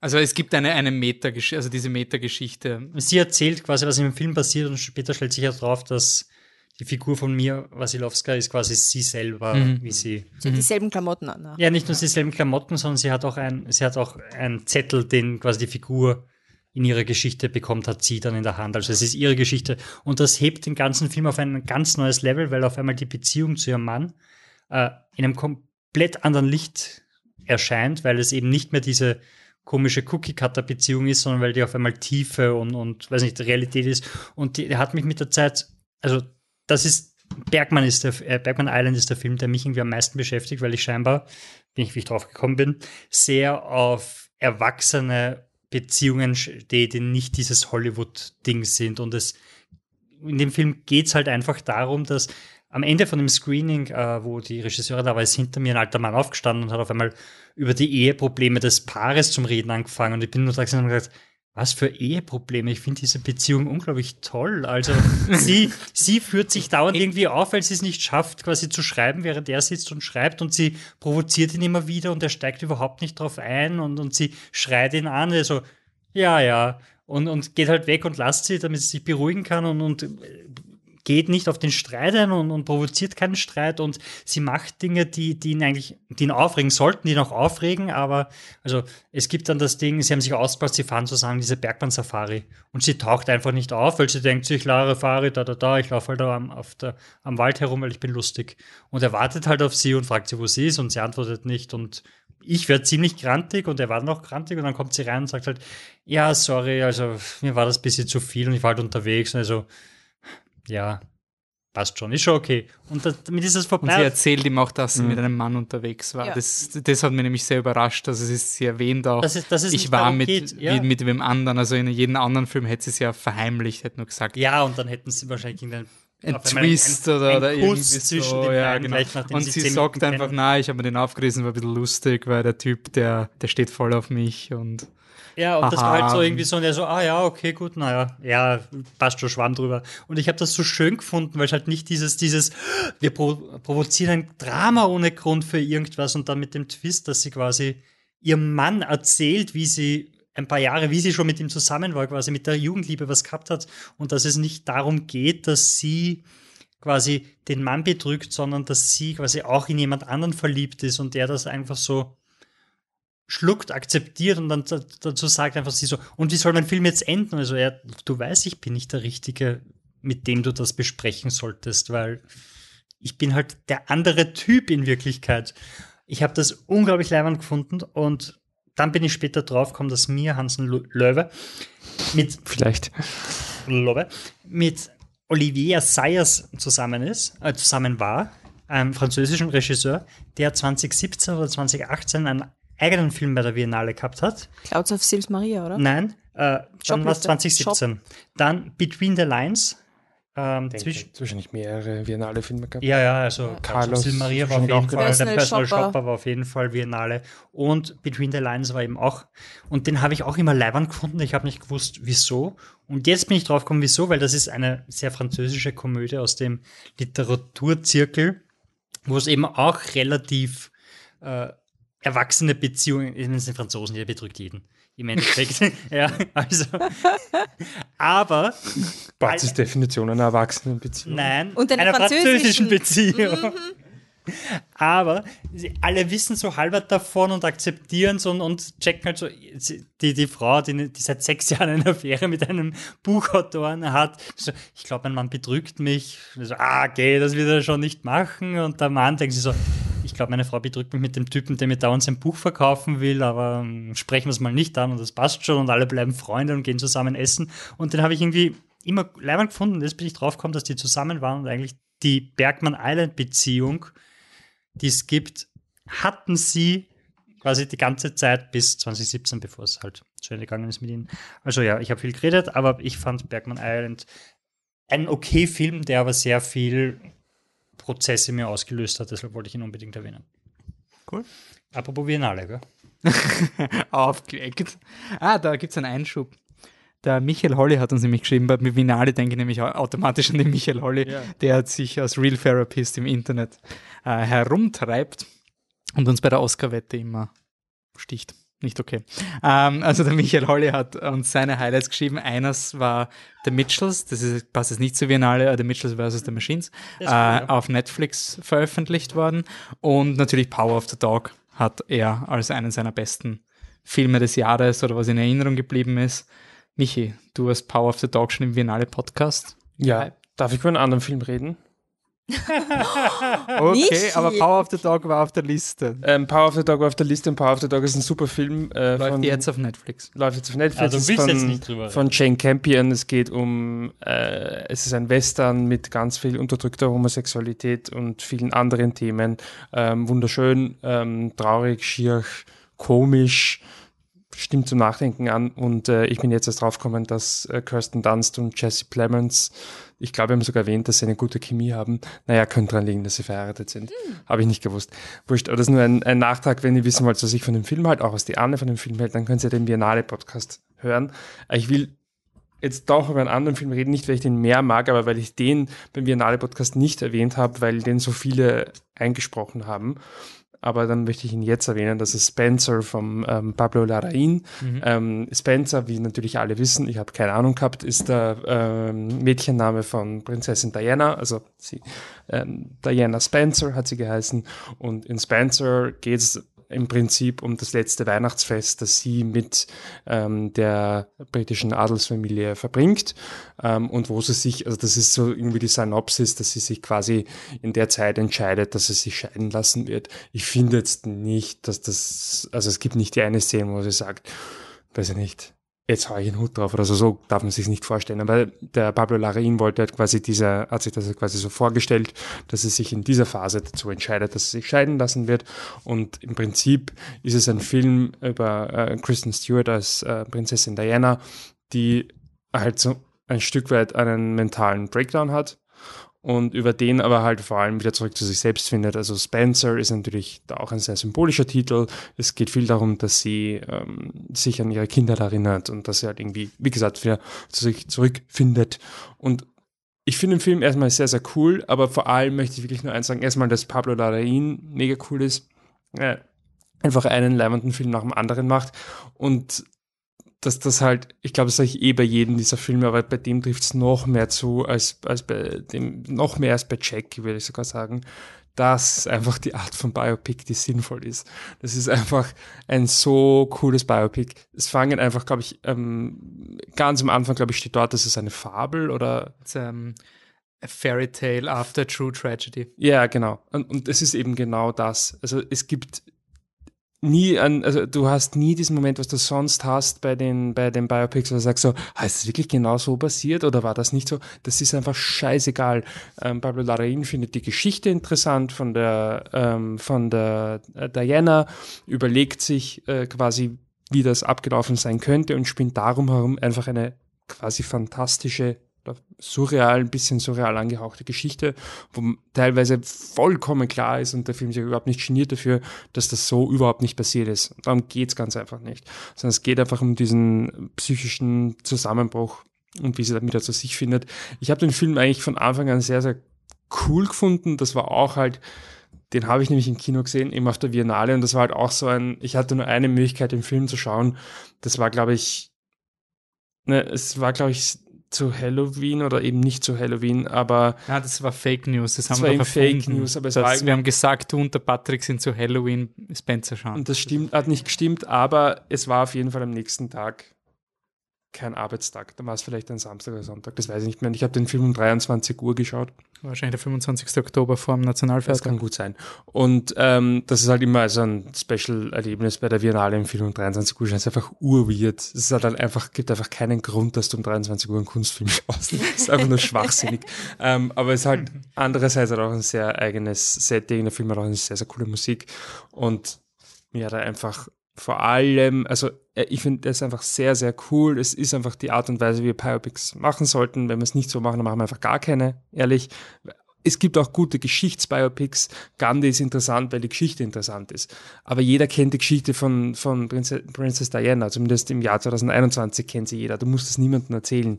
Es gibt eine eigene Staffel von The Crown. Also Wozu? es ist übersättigt. Es gibt keine Berechtigung für diesen Film von einem historischen Standpunkt, von einem ähm, quasi irgendjemandem was Neues zu erzählen. Der schafft es aber halt einfach auf einer emotionalen Ebene etwas Interessantes zu finden. Und das Zweite, warum mir der Film halt einfach so nach hängen geblieben ist, ist ähm, das Ende. Es ist jetzt nicht so wahnsinnig besonders, aber es ist einfach so schön und jedes Mal, wenn ich dran denken muss, läuft mir einfach die ganz laut runter, wie ähm, die Diana einfach mit ihren zwei Kids quasi flüchtet von diesem verrückten, also das ist alles aus ihrer Perspektive und da ist das halt ja fast schon so ein bisschen, na, Horrorfilm ist übertrieben, aber es ist schon, Das Black Swan mit Diana, oder? ja, genau, also es ist schon ziemlich furchtbar, was dort halt abgeht, aber natürlich, wie gesagt, das ist bewusst aus ihrer Perspektive und das wird jetzt die, die Adelsfamilie nicht verteufelt oder zumindest will ich es nicht so interpretieren, aber natürlich gibt es den einen oder anderen Brauch, der ein bisschen fragwürdig ist. Und aus ihrer Sicht in eben mentalen Zustand ist es halt bisschen, ja, Black Swan, äh, mit Prinzessin Diana und sie flüchtet dann quasi mit ihren beiden Kids von dieser Dings und hört ähm, dieses ultra kitschige Lied, ich weiß nicht mehr, wie es heißt, ähm, All I need is a miracle, all I need is you. Und das singen sie halt im, im, im Auto. Es ist total cheesy und kitschig, aber Gott, ist es schön. Also ich absolut mein Lieblingsende vom Filmjahr heuer und der hat mich wirklich sehr lange noch beschäftigt, der Film. Und gibt's der Kristen Stewart den Oscar. Ich Stew! Case Stew. Stew. Case Stew. Ich finde sie sehr cool in dem Film. Ich finde sie, äh, Sie ist einfach- immer cool. sie finde sie immer cool. Ich, es ist nicht so, dass ich jetzt rausgegangen bin und gedacht habe, dafür müsste es einen Oscar geben, sondern gibt es einen Oscar, weil sie ist super und natürlich ist in dem Film auch super. Und was halt auch da halt super ist, sie hat mal ähm, beim Interview mit gehör, gehört, was sie gemeint hat, sie ist eigentlich eine scheiß Schauspielerin, weil sie kann sich nicht verstellen. Also für sie ist es quasi voll schwer. Das ist nicht Prinzessin Diana, sondern es ist im Prinzip eh sie. Und ich finde halt die Art und Weise, wie sie halt das anlegt, passt halt einfach auch sehr, sehr gut zum Barbara Larraín und deswegen perfektes Match und ähm, wunderschöner Film und ein kurzer Flip Truck Fun Fact, weil ich es vorher gelesen habe. Das Drehbuch ist von Stephen Knight, der hat ähm, Lock gemacht, einer der ganz frühen. Speaking of Top 10, das war der eine Film, der bei mir in der Zwischen-Top 10 auf Platz 1 war und dann nicht in ich der auch finalen Top gedacht, 10. Mit Tom Hardy. Klassiker. Tom Hardy beim Autofahren. Cooler Film. Reiht sich ein mit Tully, wo wir gesagt haben, das ist ein Film, Ja. an den wir noch immer denken Ja. werden, die Top 10 kommen, niemand hat Tully Den mehr. denke ich, an den denke ich manchmal. So, ja, hin und Rand- wieder, Ja, wenn ich Tully höre, so, der war schon ich cool, wieso denke ich vergesse denk ich, den einfach so an, an den manchmal. Aber es ist ja später gekommen. Ein Grower, was soll man sagen? Äh, und ähm, Spe Spezialkategorie, ich liebe, ich, mein, ich liebe es, wenn im Film der Titel gesagt wird, weil dann weiß ich, warum der Film so heißt. Beim Namen ist nicht so cool, aber also Spencer hat den Double Punch, nämlich bevor der Titel kommt, wird sie nach ihrem Nachnamen gefragt. Dann gibt es eine dramatische Pause und sagt sie den Titel vom Film und der fucking Film endet mit dem Titel. Also wenn ein Film damit endet, dass ein Charakter den Titel des Filmes sagt, dann hast du alles richtig gemacht. Also auch wenn es nur ein Name ist, also wenn sie gesagt hätte Fantastic Beasts and Where to Find Them, The Secrets of Dumbledore, wäre es noch cooler gewesen, aber, aber es ist schon. Those were the Na, also, secrets of Warum, Dumbledore. warum ist Dark Knight so super? Weil der letzte Satz, A Dark Knight, und dann sitzt, dann kommt der Titel und ich sage, ah, deswegen heißt der Film so. Du und Peter Griffin. Ja. Wisst ihr, warum das Buch im Westen nichts Neues, im Westen nichts Neues heißt? Nein, warum denn nicht hier? Das wäre jetzt ein Spoiler. Soll ich das spoilern? Ja, aber es ist die letzte Ja, Szene wenn vom schon, Film, wenn's oder? schon sagst. Das letzte Szene vom Buch, also ja ursprünglich ein Buch. Das ist ein Radiospruch.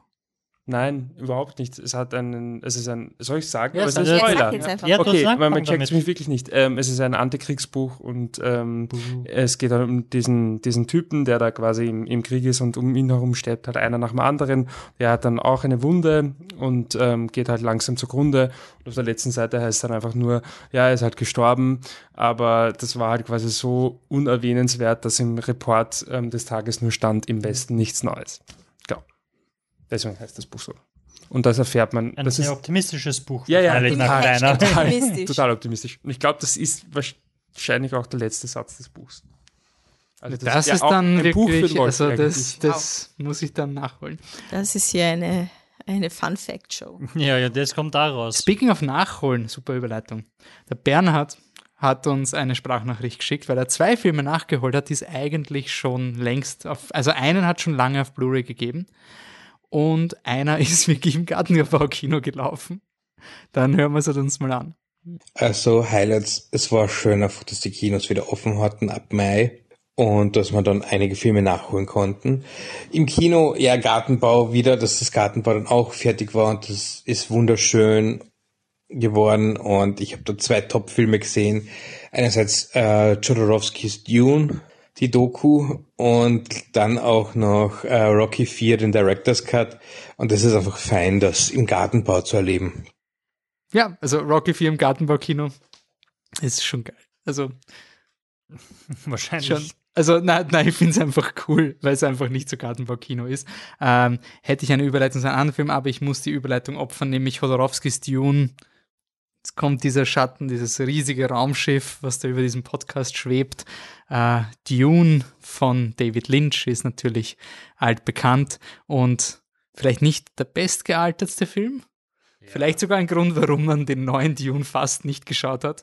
Und dazu hat uns die Jule eine Sprachnachricht geschickt, die beide Filme geschaut hat, nämlich David Lynch's Dune und Danny Villeneuve's Dune. Schauen wir mal, welcher besser angekommen ist. Hallo, ich bin Julia von Die Buch, der feministische Buch-Podcast und ich darf euch heute von meinem Kino-Highlight 2021 erzählen. Dafür muss ich ein bisschen ausholen und zwar habe ich vor ein paar Jahren auf einem Filmfestival in Oberösterreich Dune von 1984 von David Lynch gesehen. Ähm, oder man muss sagen, zur Hälfte gesehen. Ähm, ich habe nämlich, obwohl alle bei diesem Filmfestival wahnsinnig begeistert waren und den Film sehr angepriesen haben, ich glaube, nur 20 Minuten davon tatsächlich ausgehalten. Es war mir einfach viel zu schräg und ich bin einfach nach kurzer Zeit wieder aus dem Saal rausgegangen, weil es mich irgendwie nicht so sehr angesprochen hat. Ähm, und aus diesem Grund war ich dann auch nicht so wahnsinnig epicht drauf, mir die neue Verfilmung von Dune im Kino anzuschauen dieses Jahr. Ich habe mich dann aber letztendlich überreden lassen und war eigentlich sehr froh darüber, weil mir der Film wahnsinnig gut gefallen hat. Ich fand ihn einfach visuell irre beeindruckend, die Stimmung, ähm, die Geschichte einfach sehr, sehr gut erzählt. Ähm, und hat mich wirklich absolut abgeholt und überzeugt. Ich bin zwar schon Fan von, von dieser Art von Filmen, aber wie gesagt, wenn es zu schräg wird, dann, dann verabschiede ich mich auch. Aber der Film hat mich absolut abgeholt und ich freue mich schon auf den nächsten Teil, den ich mir auch auf alle Fälle im Kino anschauen werde. Okay, also danke Julia und Bernhard für äh, die Sprachnachrichten. Äh, Julia war auch zu Gast bei unserer Kino der Sterne-Folge zu Birds of Prey. Ähm, danke nochmal dazu und schaut bei Die Buch, dem feministischen Buch-Podcast, vorbei. Dune ist nicht in meiner Liste. Wer hat Dune? Ich hab Dune. Jo. Bitte, lass mal den Batzi reden. Ja, ich habe schon so lange nicht. Aber ich kann es kurz machen. Dune ist einfach nur ursuper und Dune ist so, dass das. Das ist so wirklich der Film, warum man weiß, warum man Kinos braucht. Dune ist einfach so dieses fette Ding, wofür du ins Kino gehst. Ich habe ihn nur einmal gesehen, ich habe ihn im Kino gesehen und ich habe wirklich Angst davor, ihn zu schauen, wenn er nicht im Kino ist, äh, weil ich glaube, dass einfach seine ganze Wirkung Da brauchst du einen geilen Fernseh, brauchst du geile Wirklich, also Soundmaschine, die perfekte Auslegung des Raumes. Absolut, weil. Und ich habe schon oft gesagt und ich werde wieder sagen, Dune ist einfach nur die Verfilmung von einem Architekturmagazin. Und es ist so geil. Es ist einfach nur Slow Motion von Landschaften und Gebäuden und Ecken und ich meine, ich will dort nicht wohnen. Es schaut furchtbar aus. Du hast wohnt nirgends eine Lade. Da, oder? Es gibt Ja. zwei Sitze und Also- der Rest, der Rest Du ist leer. kannst nirgends was ablegen. Du findest gar nichts. Ja? Einbauschränke, Patrick. Ja, bin mir nicht, ja, du findest ja nicht mehr die Tür bei diesen Dingen. Aber es schaut so geil aus. Und die sie sind auch sehr stolz darauf, wie groß die Sets waren. Und du schaust es an und du weißt, wie groß. Weil bist du deppert, ist, sind diese Räume groß. Und, man, und das Tolle bei, wenn Villeneuve einen Film macht, ist einfach, dass dieses CGI so geil übergeht, dass du einfach, keine Ahnung, es könnte alles echt sein. Sogar diese komischen Vibrierwaffen und da, da, da und was weiß ich. Und während visuell einfach nur ein Architekturmagazin da verfilmt wird, hast du audiotechnisch einfach nur eine Decke, die über dich geworfen wird. Also das ist ungefähr so, wenn du auf der Straße gehst und von hinten kommt irgendjemand, der dich kidnappt und dir so einen Sack über den Kopf zieht und dich in ein Auto reinhaut. Ach so, ja. Ah, ja, genau, ja. Daran hat's mich so. erinnert. Na, Michi, wenn's wer von uns weiß, dann du. Nach Spencer. Also stimmt, ja. Also die, das, Michi Das klingt- wurde. das- das klingt irgendwie härter, als es klingt ist. nein, nein, hatten, das ist schon. Es ist Hashtag die- optimistisch. wir hatten die unter Anführungszeichen lustige Tradition, die für alle lustig war, außer für Michi, dass wir den Michi entführen. Ich glaube, das zweimal gemacht, oder? Aber wir haben es viel öfter angedroht. Geburtstag. Zum Nicht Geburtstag. so. Es ist ein besonderer Anlass. Ja, ich meine, einmal haben wir dich entführt aus Neustadt, glaube ich, nach Wien gebracht. Das hat- war dann schon eine längere Autofahrt für dich. Ja. Da waren wir dann bei dem Sektenvegetarier. Ja, ja, ja, ja, ja, ja. Das Supreme cool. Master TV. Ein Foto. Gibt es Also mehr. nur zu dem, nur um Ja. diese Referenz Also Michi versteht das. Aber der Soundtrack überlagert einfach alles und tragt dich durch und ist unglaublich geil. Wie Stell mir gerade vor, wir nehmen den Michi und schreien quasi einfach in sein. Nein, er schreit, während wir ihn ins Auto werfen. Ja. Ja. Äh, unglaublich leibend. Äh, Special Effects habe ich schon gesagt. Ich glaube, nach zwei Stunden passiert irgendwas von der Storytechnik her. Also dann, dann, dann kommen sie an den Plan auf den Planeten, um den es geht. Und davor backen sie ihre Sachen. Es ist wirklich nicht so wichtig. Äh, Also wirklich. Also wenn ich habe, ich glaube wirklich, auf die, ich habe auf die Uhr geschaut, bei einer Stunde 45 kommen sie auf diesen Planeten an und, und später oder sowas. Es dauert Ist easy. schon einfach wirklich Ah, eine blutzt ein Stunde bisschen, 45, der oder? Film dauert zweieinhalb Stunden, die kommen nach einer halben Stunde nach Arrakis. Nein, na, wann geht die Story los? aber dann zeigen nein, stimmt, nein, nein, sie kommen an, aber be bevor irgendwas passiert, habe ich mal auf die Uhr geschaut. Der Verrat passiert nach zwei Stunden oder so ungefähr. genau, dann so zwei Stunden und jetzt beginnt die Story, weil bis jetzt sind sie von A nach B geflogen. Sehr cool. Und er, dann, dann spaziert er halt durch die Wüste und schaut zu, wie wer eine, eine Blume gießt. Und Davon hätte ich gerne eigentlich ein Computerspiel. Das wäre so richtig geil. Das ist eigentlich das, was war das Blade Runner, gell? Der eine Blade Runner äh, Computerspiel, das so geil hätte werden sollen. Nicht, was nicht Blade Runner? Komm, Was, nicht Michi, unterstützt mich. Ah, Cyberpunk, genau. 2077? Ja, aber das war ja dann nicht so geil, ne? Wie, das wie war, erwartet. war eine ziemliche Katastrophe. aber das wäre ja mal was hier. Dune, die Dune-Welt, da würde ich gerne herumlaufen. Na, gibt's, aber es gibt doch eh so ein Computer. Keine Angst, sie bemühen sich gerade eh Dune zu Tode zu franchisen. Ja, na, da Naja, wird klar. schon, wird schon aber es sie gibt haben doch, es 60 gibt Jahre nicht verfilmen können, jetzt glauben sie, dass sie es plötzlich mehr als einmal zusammenbringen. Aber es gibt doch dieses eine Computerspiel, wo du ein Raumschiff hast und herumfliegst und einfach so fremde Welten erkundest, ohne dass glaub, sowas irgendwas gibt's passiert. sowas gibt es auch. Ja. Nein, nur, also auch ohne, ohne versteckte Handlung oder sowas. Ich glaube, sowas gibt es ich auch. glaube, das ist, ja. I don't know. es gibt eins, das ist sehr bekannt und beliebt. das ist sowas. Wie heißt das? Genau. Ähm, Dune ist einfach, also mir hat Dune urtaugt, mir war scheißegal, dass eigentlich zwei Stunden lang nichts passiert und da passiert ur viel. Äh, alles an, an, alles an dem habe ich visuell interessant gefunden. Also da kommt der Bösewicht taucht einfach auf und denkst du nur, ich will denen einfach zuschauen und dann, dann gehen sie und dann schaust du auf einmal so wirklich so sekundenlang einfach nur wie, wie der Schatten in einem Raum fällt und es ist auf einmal interessant und du weißt nicht wieso. Also ich bin unglaublich beeindruckt gewesen von dem Film und ich habe wirklich viel Angst, ihn nochmal zu schauen, weil ich einfach Angst habe, dass, dass er diese Wirkung, die er gehabt hat, äh, verliert, wenn er jetzt auf einem kleinen Fernseher ohne überwältigendem Sound Ich glaube, die, die Atmosphäre trägt schon viel. Also, also ich habe ihn das zweite Mal in einem IMAX geschaut, das ist natürlich jetzt keine Referenz, aber ich finde halt trotzdem, er ist einfach so ein Film, wo du einfach gern in dieser Welt bist, finde. Also es fühlt sich halt so, ich will das einfach miterleben und einfach schauen, wie sie sich anziehen und in diesen Ornithopter reinsteigen und hin und her fliegen und so. Es ist, so coole Designs. ja, Ja, die Kleidung. also Das ist die, scheiße. ja. Flatterviech. Ich finde, es ist ein, ein Esoterik-Schinken. Uh.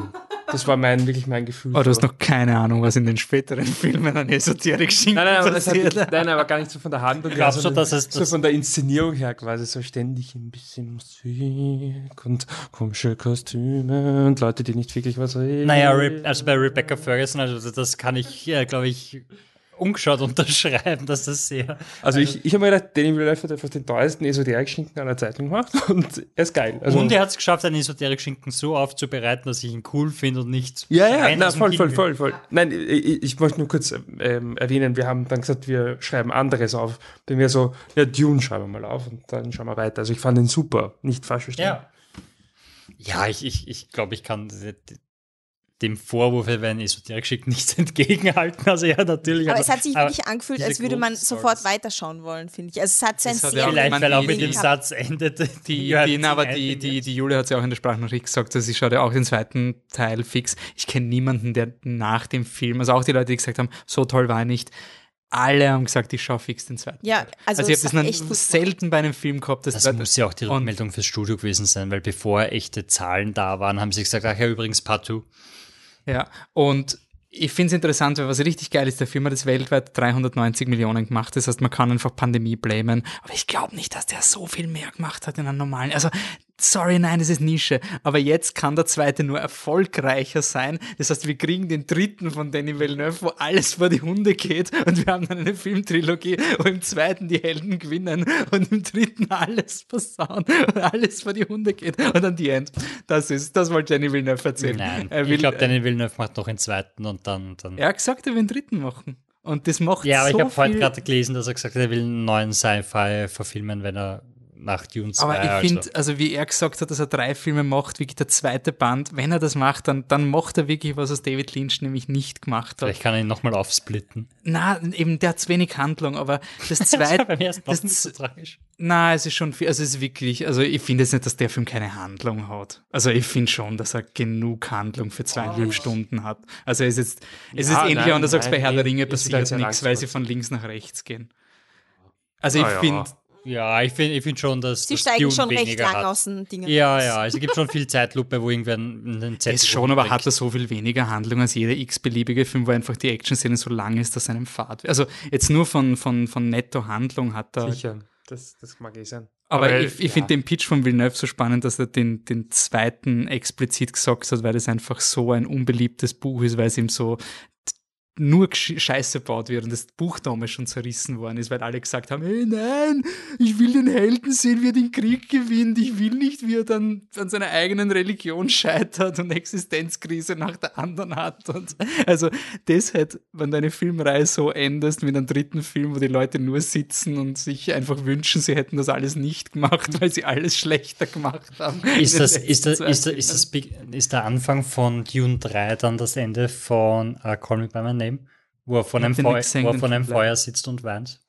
Für zehn Minuten. Ich bin noch nicht mit dem Buch ganz fertig, es fühlt sich so an. Also es fühlt sich an wie ein Typ, der in die Politik gegangen ist, weil er was verändern wollte. Und das zweite Buch ist dann nur mehr, Alter, alles ist scheiße. So ein Scheiß, was habe ich eigentlich nur gemacht? Und das in Kinoform, wenn das der letzte Film ist, dann ist es ja eh wurscht. Also dann braucht er keine Fortsetzung, aber das wäre ein Statement von einem Künstler, was einfach nur geil wäre.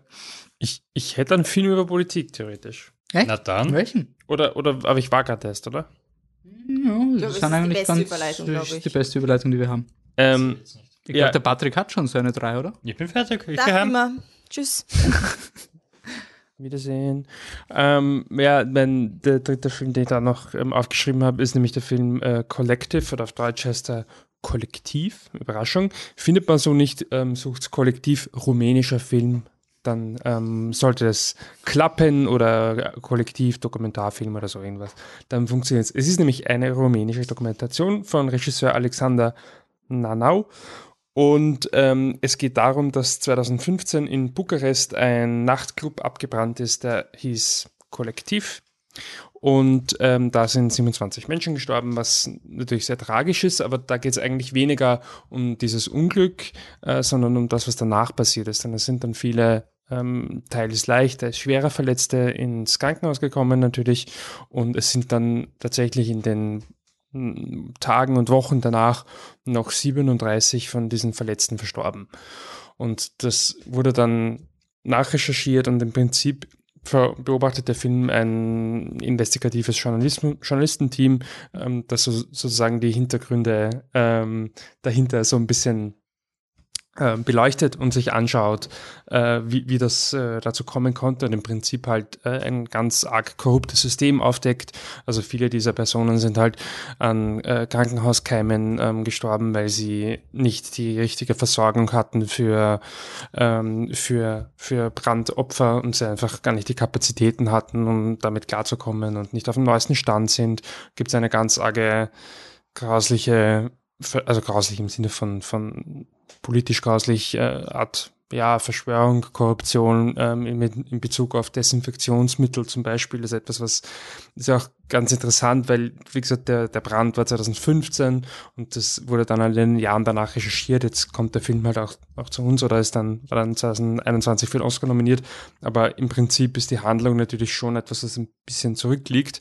Aber natürlich ist das Thema jetzt nochmal viel akuter und ak- aktueller geworden aufgrund der, der Pandemie. Aber es geht also quasi darum, wie halt diese Korruption ähm, das Gesundheitssystem in Rumänien kaputt macht. Ähm, ist nicht nüchterner Film, aber das fand ich einfach so erfrischend, weil ich mir da halt alle ähm, Dokus angeschaut, die nominiert waren und das ist halt irgendwie schon so ein Trend und das möchte ich auch gar nicht negativ sagen, aber die Dokus, über die man so ein bisschen mehr spricht, die sind halt eher heutzutage eher recht hip. Also das sind halt oft Netflix-Dokus oder das ist sowas wie Free Solo, was mega cool ist, aber jetzt keine Doku im, im klassischen Sinne.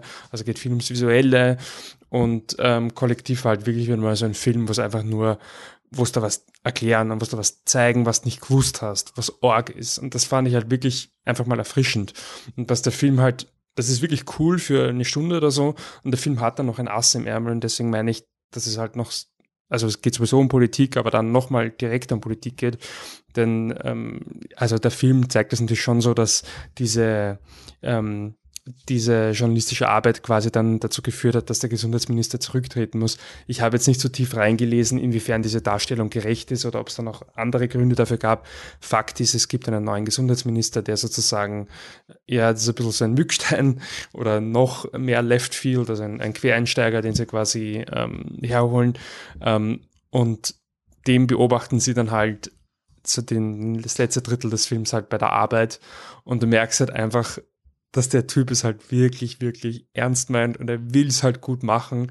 Aber scheiße ist es schwierig, ähm, gute Politik in einem kaputten System zu machen. Das ist halt wirklich auf eine Art frustrierend und ja, nein, eigentlich nicht auf eine Art. Der ist ziemlich frustrierend, der Film. Aber ähm, augenöffnend und ich finde. Hashtag optimistisch. Nein, ist nicht optimistisch, um Gottes Willen. Ähm, aber ist Oh Gott, so schlimm.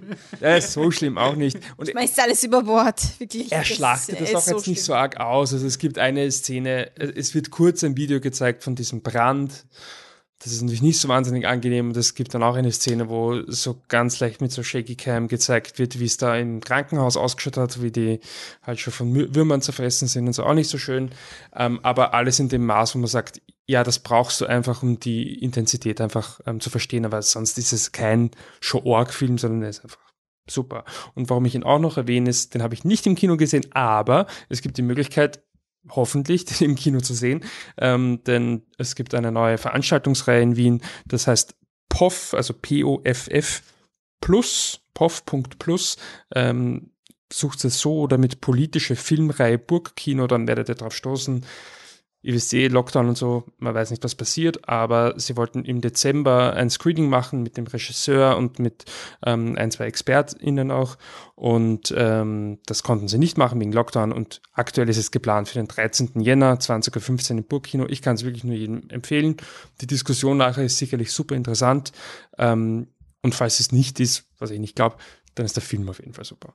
Ähm, wirklich einer der für mich einer der, der besten Filme, die ich heuer gesehen habe. Und äh, wie gesagt, falls das stattfindet, dann kann ich es euch wirklich nur sehr, sehr, sehr ans Herz legen, weil ich glaube, dass das auch eine äh, coole Filmreihe werden könnte. Also, dass die da halt extra den Regisseur von einem Nischenfilm aus Rumänien holen für eine, eine Publikumsdiskussion und dann halt auch noch, ähm, ich glaube, einen äh, Journalisten und eine Juristin dabei haben, finde ich einfach cool.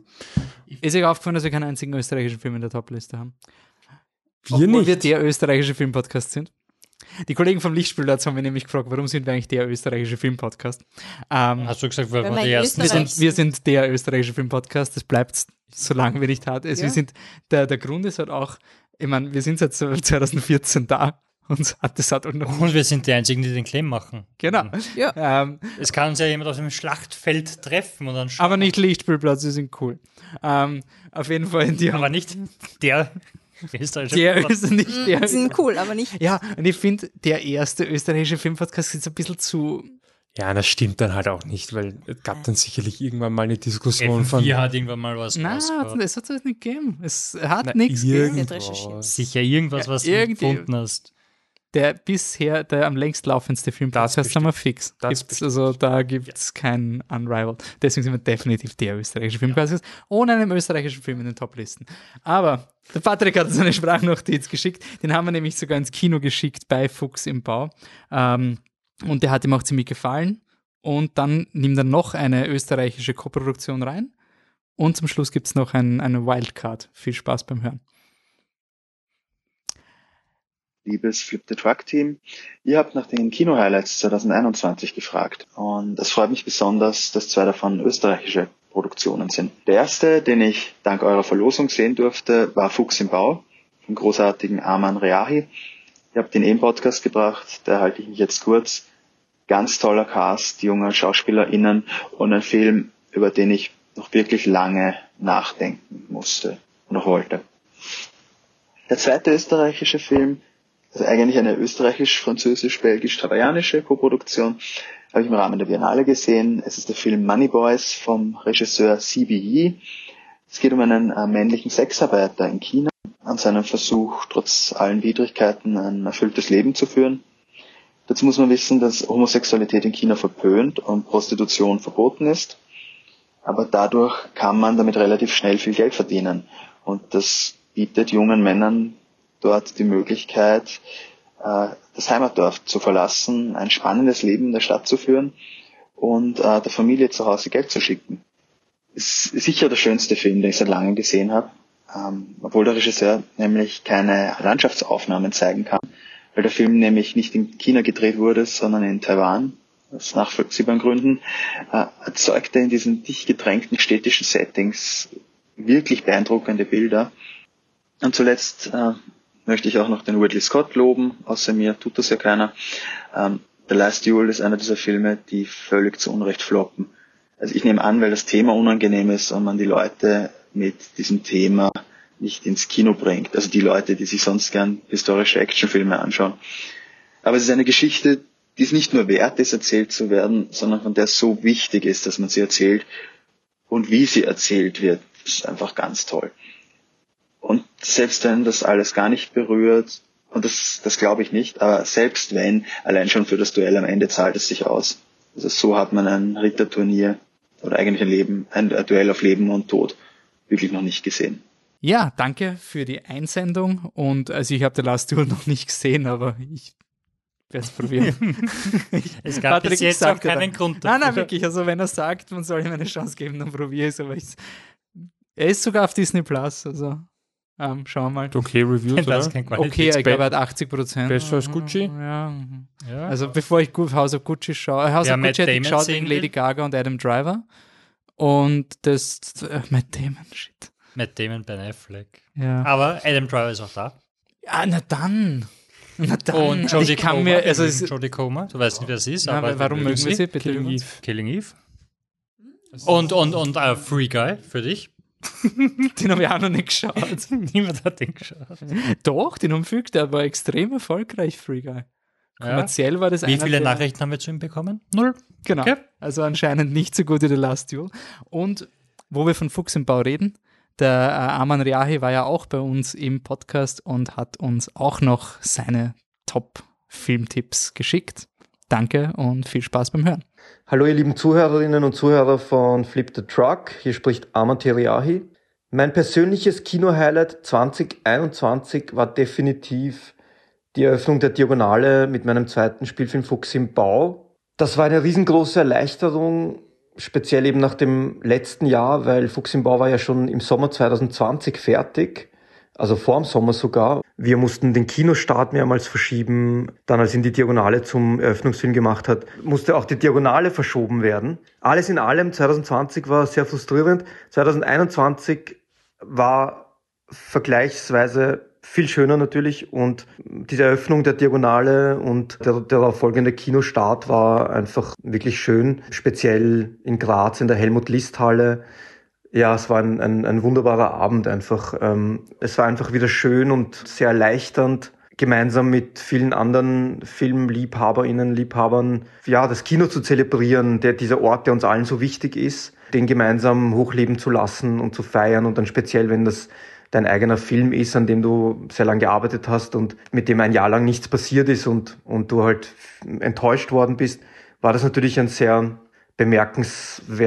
bemerkenswerter Tag und auch rückblickend ein, ein Jahr, weil äh, der Kinostart ist dann auch eigentlich verhältnismäßig gut gelaufen und ja, das war mein persönliches Kino-Highlight. Ich hoffe, ihr habt viele super Filme gesehen und geht weiterhin ins Kino und ähm, unterstützt den österreichischen Film. Ich wünsche euch allen einen guten Rutsch und noch frohe Feiertage. Ja, äh, Arman Reahi war auch so ein bisschen der, der, der letzte Podcast vor unserer ähm, Sommerpause. Danach ist mit Kino der Sterne quasi weitergegangen. Ähm, und was man auch sagen kann, worauf ich mich 2022 freue, ist Diagonale. Die habe ich dieses Jahr geskippt und ich hoffe jetzt, ist ein bisschen in, es ist in den April ausgewichen schon, präventiv. Ähm, aber wird derzeit noch stattfinden. Sie hat auch stattgefunden zu einer Zeit, wo es noch kaum Impfungen gab, irgendwie. Also fast schon unvorstellbar von der jetzigen Situation, aber ich freue mich wirklich auf die Diagonale und was heute auch die Biennale, das Slash und andere Festivals gezeigt haben, Crossing Europe. Ähm, dass es das Filmfestivals mit gutem Sicherheitskonzept noch funktionieren können. Ähm, also ich freue mich wirklich drauf und hoffe, dass die Diagonale, dass ich die auch dieses Mal miterleben kann, ähm, live vor Ort. Ja, ich habe keine Überleitung. Statt der Diagonale habe ich Justice League geschaut. Vielleicht ist Wow. das war quasi Respekt. die ganze Österreich-Bubble. Moment, das ist nicht die wichtige Frage. Wolfi, wie oft hast du Justice League geschaut? Den, die Kinoversion zweimal. Ja, aber wir, du redest Wir reden ja aber von Zack der- Snyder's Justice League, präsentiert in 4 zu 3 to fit his vision. Vier Stunden to fit his vision.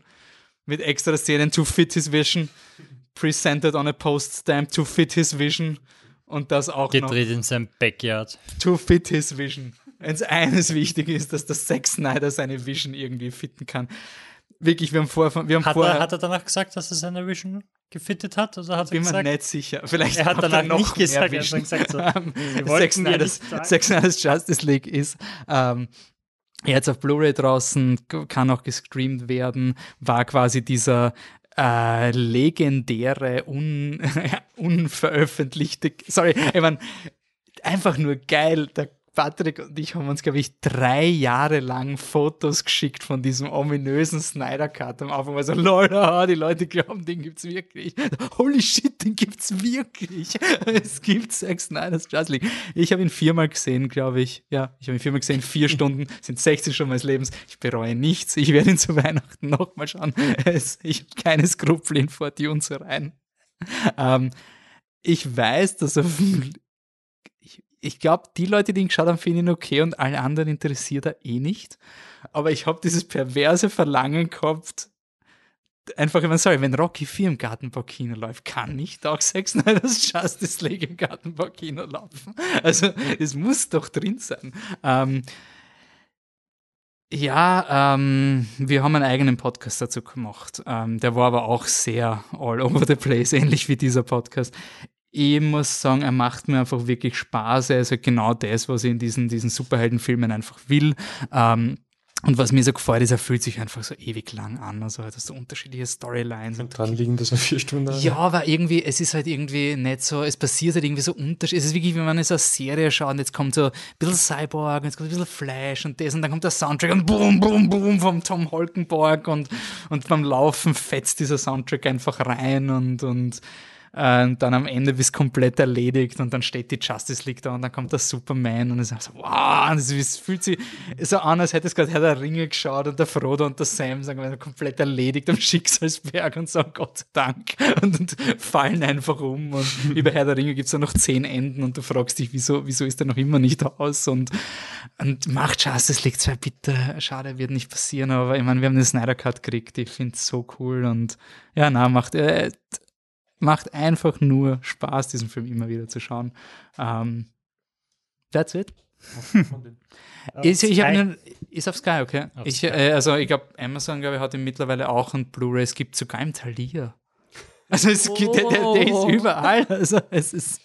Ähm, na und ich muss wirklich sagen, ich habe auch mit der Franzi, die bei uns oft zu Gast war, geredet. Das ist einfach richtig cool, so weil Zack Snyder halt immer so die Leute vor den Kopf gestoßen hat mit seinem Superman-Film. Und wenn du jetzt quasi diese drei Filme hintereinander siehst, das macht auf eine perverse Art Sinn. Also es ist irgendwie so, als, so ja, also es kann dir nicht gefallen, aber irgendwann so, das, das ist überraschend stringent. Also so schon cool. Hat seine drei Filme gemacht, die sind zwölf Stunden lang und ich weiß nur, wie wir, wie wir zum ersten Mal zusammen auf der Couch Justice League Snyder's Cut geschaut haben.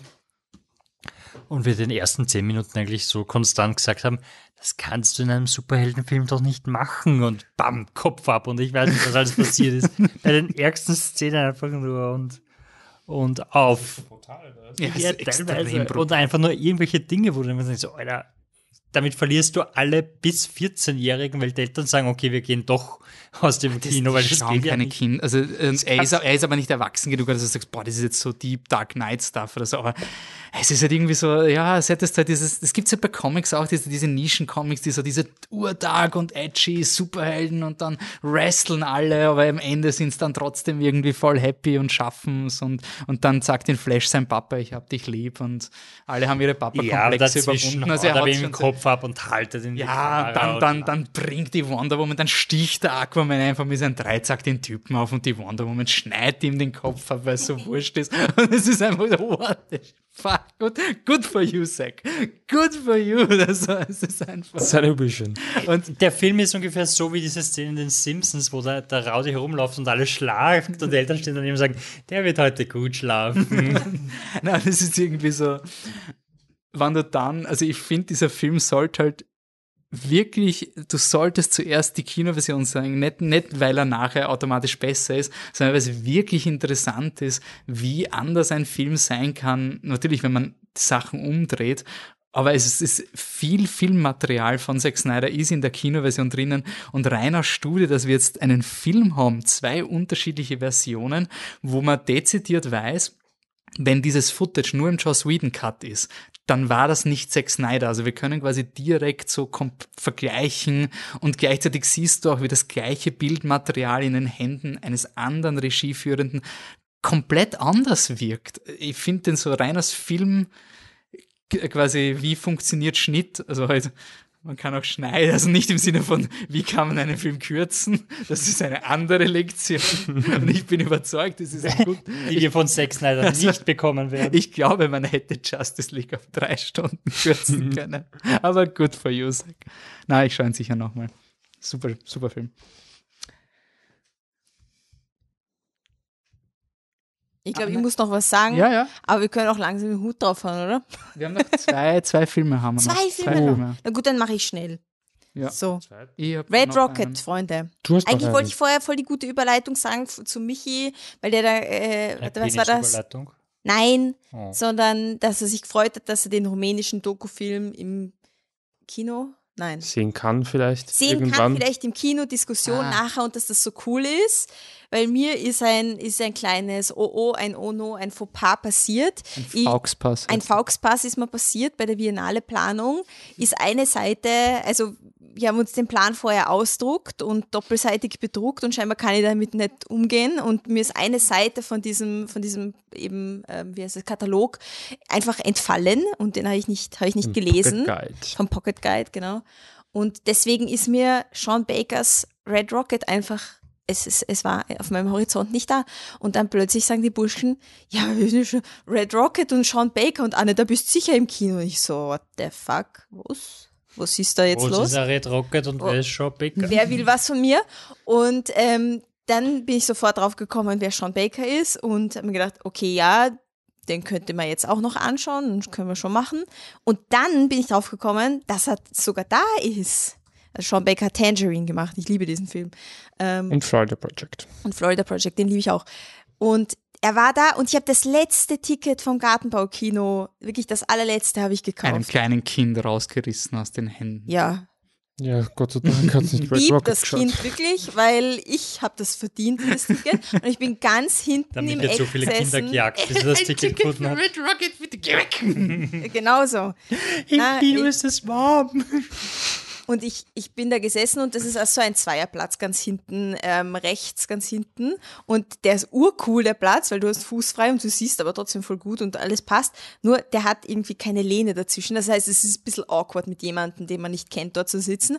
Aber mein, mein Partner in Crime sozusagen, der mit mir dort gesessen ist, war, war ein ganz normaler Typ. Und Ganz nett und sehr kuschelig. Na, wir haben nicht gekuschelt. Ich war zum Glück nicht also breit genug und er war sehr schmal. Das ist sich dann sehr gut ausgegangen, dass man Also sich haben dann wir doch nicht berührt Keine hat. gute französische Beziehung, wie der Na, Patrick sagen kein, würde. nein, nein, aber es ist super cozy Platz. Wurscht, äh, Red Rocket, großartiger. Film. Simon Rex, Hauptdarsteller, echt cool, dass der den wo ausgegraben Über den hat. gibt es ein ganz tolles Porträt in The Atlantic, glaube ich, oder New Yorker, über sein, sein Leben. Cool. Ja, weil der ist relativ, nur ganz kurz, bevor ich Genau.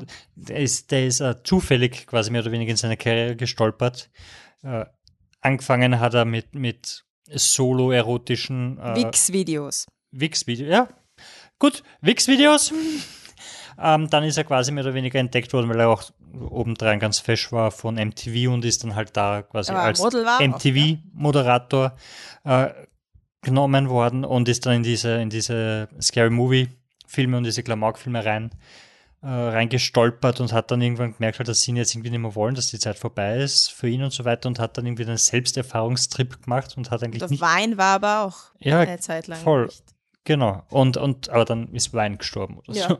Und dann hat er irgendwie akzeptiert, dass es halt nichts mehr wird und hat sich was anderes gesucht und. Der Sean irgendwie- Becker hat über ihn gesagt, er ist wie ein Cockroach. Er überlebt einfach alles. Also eine, eine, was ist denn das? Nein, keine Assel. So eine Kakerlake. Ja, voll. Und er hat einfach halt gesagt alles, so, ja, und, und er ist jetzt happy, dass er da ist und versteht eigentlich nicht, warum es so einen Pass wiedergibt um ihn herum und kann damit eigentlich nicht mehr umgehen, weil er auch, wenn nicht relativ hyperaktiv ist und, und so weiter. Also Er er, hat- hat da er- auch irgendwie, steigert sich dann immer relativ schnell in Sachen rein und jetzt genießt das einfach irgendwie und also ganz, ganz tolles Porträt über ihn, der Atlantic. Ah Ja, das werde ich auf jeden Fall nachlesen. Ich fand auch interessant, weil er sich so reinsteigert. Das hat der Sean Becker halt auch sehr äh, beeindruckt, dass er ihn irgendwie halt voll so quasi angerufen hat oder irgendwie auf, aufs Handy Sprachnachricht geschickt hat, so von wegen, ja, willst du mitspielen? Und dann haben sie es irgendwie ausgehandelt. Und dann hat er auf der Autofahrt dort nach Texas City eben, äh, hat er irgendwie voll viel Text gelernt und der Sean Becker weiß bis heute nicht, wie er das zusammengebracht hat, weil er da ja eigentlich hingefahren ist. Und also crazy, crazy Geschichten, dass der da gleich voll Also, also wenn man Red Rocket gesehen hat, glaube ich, würde ich Ja. nicht mit ihm im Auto fahren wollen nach, nach Texas. Das hört sich sehr anstrengend an. Und gefährlich. Ja. Aber ja, wirklich ein, ein toller Film. Sean Baker ist einfach mein Best Buddy, was soll ich sagen. Ich freue mich auf diesen Drogenfilm, den er unbedingt, irgendwie Kanada-Drogen, irgendwas, will er da unbedingt machen. Da arbeitet er schon seit Jahren dran, musste Pause machen wegen Pandemie. Das ist ein eingeschobener Pausenfilm, oder? Wenn der solche Pausenfilme macht, dann Nebenbei mal. meine Queen und freue mich auf jeden Film, den er auch macht, weil er gemeint hat, das war so frei, diesen Film zu machen. Es, es, war, es war für ihn so eine tolle Erfahrung, weil das Team war so klein und sie haben alles so improvisieren müssen. Aber das hat ihn so richtig wiederbelebt und er könnte sich vorstellen, dass er noch so einen kleinen Film macht, bevor sein großes Kanada-Drogen, was auch immer er davor hat, das rausbringt. Also bitte so viele Filme wie möglich. Danke, Sean Baker Bussi. Und er kommt ins Kino bei uns wahrscheinlich, hoffentlich. Also er wird so ein Limited Release wahrscheinlich kriegen.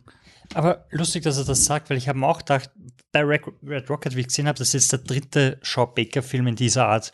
Und irgendwie hat es mir schon ein bisschen leid dann, weil ich habe nicht ganz verstehen, warum man nicht mehr Budget kriegt oder mal was anderes machen kann, als, als wieder dieser super Low-Budget-Film Ja, irgendwo. das war dasselbe. Das, das war irgendwie so, so ein, warum kommt er quasi nicht weiter auf, der, auf, auf, auf seiner Reise als Regisseur? Weil bis jetzt hat er ja, jeden Film quasi Knockout of the Park. er ist, er ist halt auch, aber er weiß das auch, er ist das sehr reflektiert und spricht da halt auch drüber. Also er hat auch so gemeint, so, ja, er weiß eh, dass er kein Geld kriegt, aber er arbeitet halt am liebsten mit Laien zusammen und dafür kriegt man halt dann kein Geld, weil die kennt ja niemand. Aber er mag das am liebsten, deswegen finanziert er da gern selber mit, damit er das halt umsetzen kann. Also er, er, er weiß auch, dass er kein Geld kriegt, aber er macht es trotzdem gern und hoffentlich eben dieser Kanada-Drogenfilm, der hört sich eben nach einer großen Produktion an. Also hope for the best. Ich habe den Film ja relativ cool gefunden. Ich, ich habe ihn ja am, am Tag danach, glaube ich, im, im Gartenbaukino gesehen, nach dir, ohne Shaw Baker. Ähm, ich habe ihn aber, wie auch Bergman Island, zu lang gefunden. Also irgendwann gibt's, wiederholen sich quasi seine, seine, seine Sachen und sein, sein ist es Cat, es ist Grooming, es ist nicht Catfishing. Grooming, Ich habe extra nochmal ja. nachlesen müssen. Also er findet eine, eine 17-Jährige und ist ein, ein Ex-Pornostar, mehr oder weniger, der jetzt wieder nach Texas zurückgehen muss, weil er halt finanzielle Probleme hat oder so. Und ähm, dann findet diese, diese fesche 17-Jährige und groomt sie, um sie quasi wieder zurück äh, mit nach L.A. zu nehmen, um sie. Ist, Ja? das, ist das illegal? Äh, Nein, es ist nicht Legal illegal. as an eagle. Es ist legal as an eagle.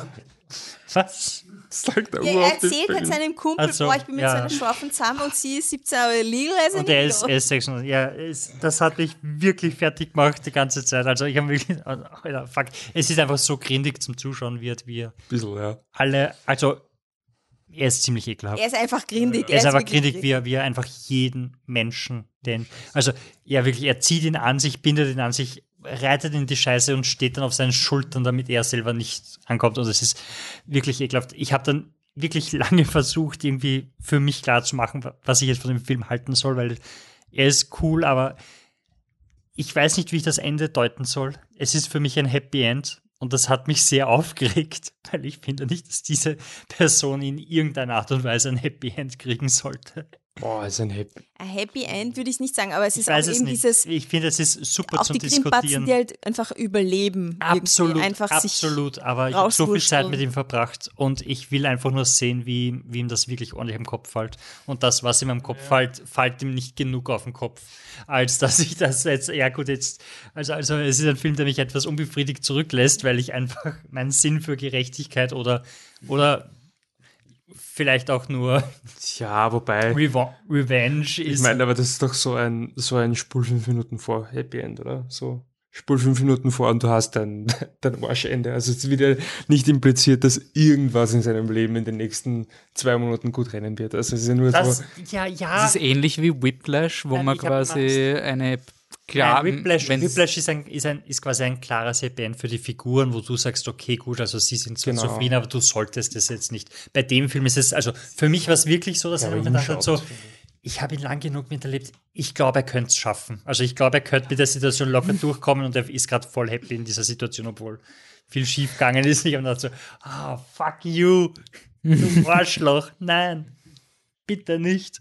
Und, und das hat mich, also wahrscheinlich bin ich einfach zu, zu, zu rechtschaffend oder, oder zu, so wie heißt das, hochtrabend oder, oder selbst, äh, wie heißt es, wenn man glaubt, dass man selber Self-entitled, äh, woke, woke. Nein, nein, nicht, nicht woke, aber, aber selbstgerecht. Ich glaube, ich bin zu selbstgerecht, als dass ich da de, bei dem Film.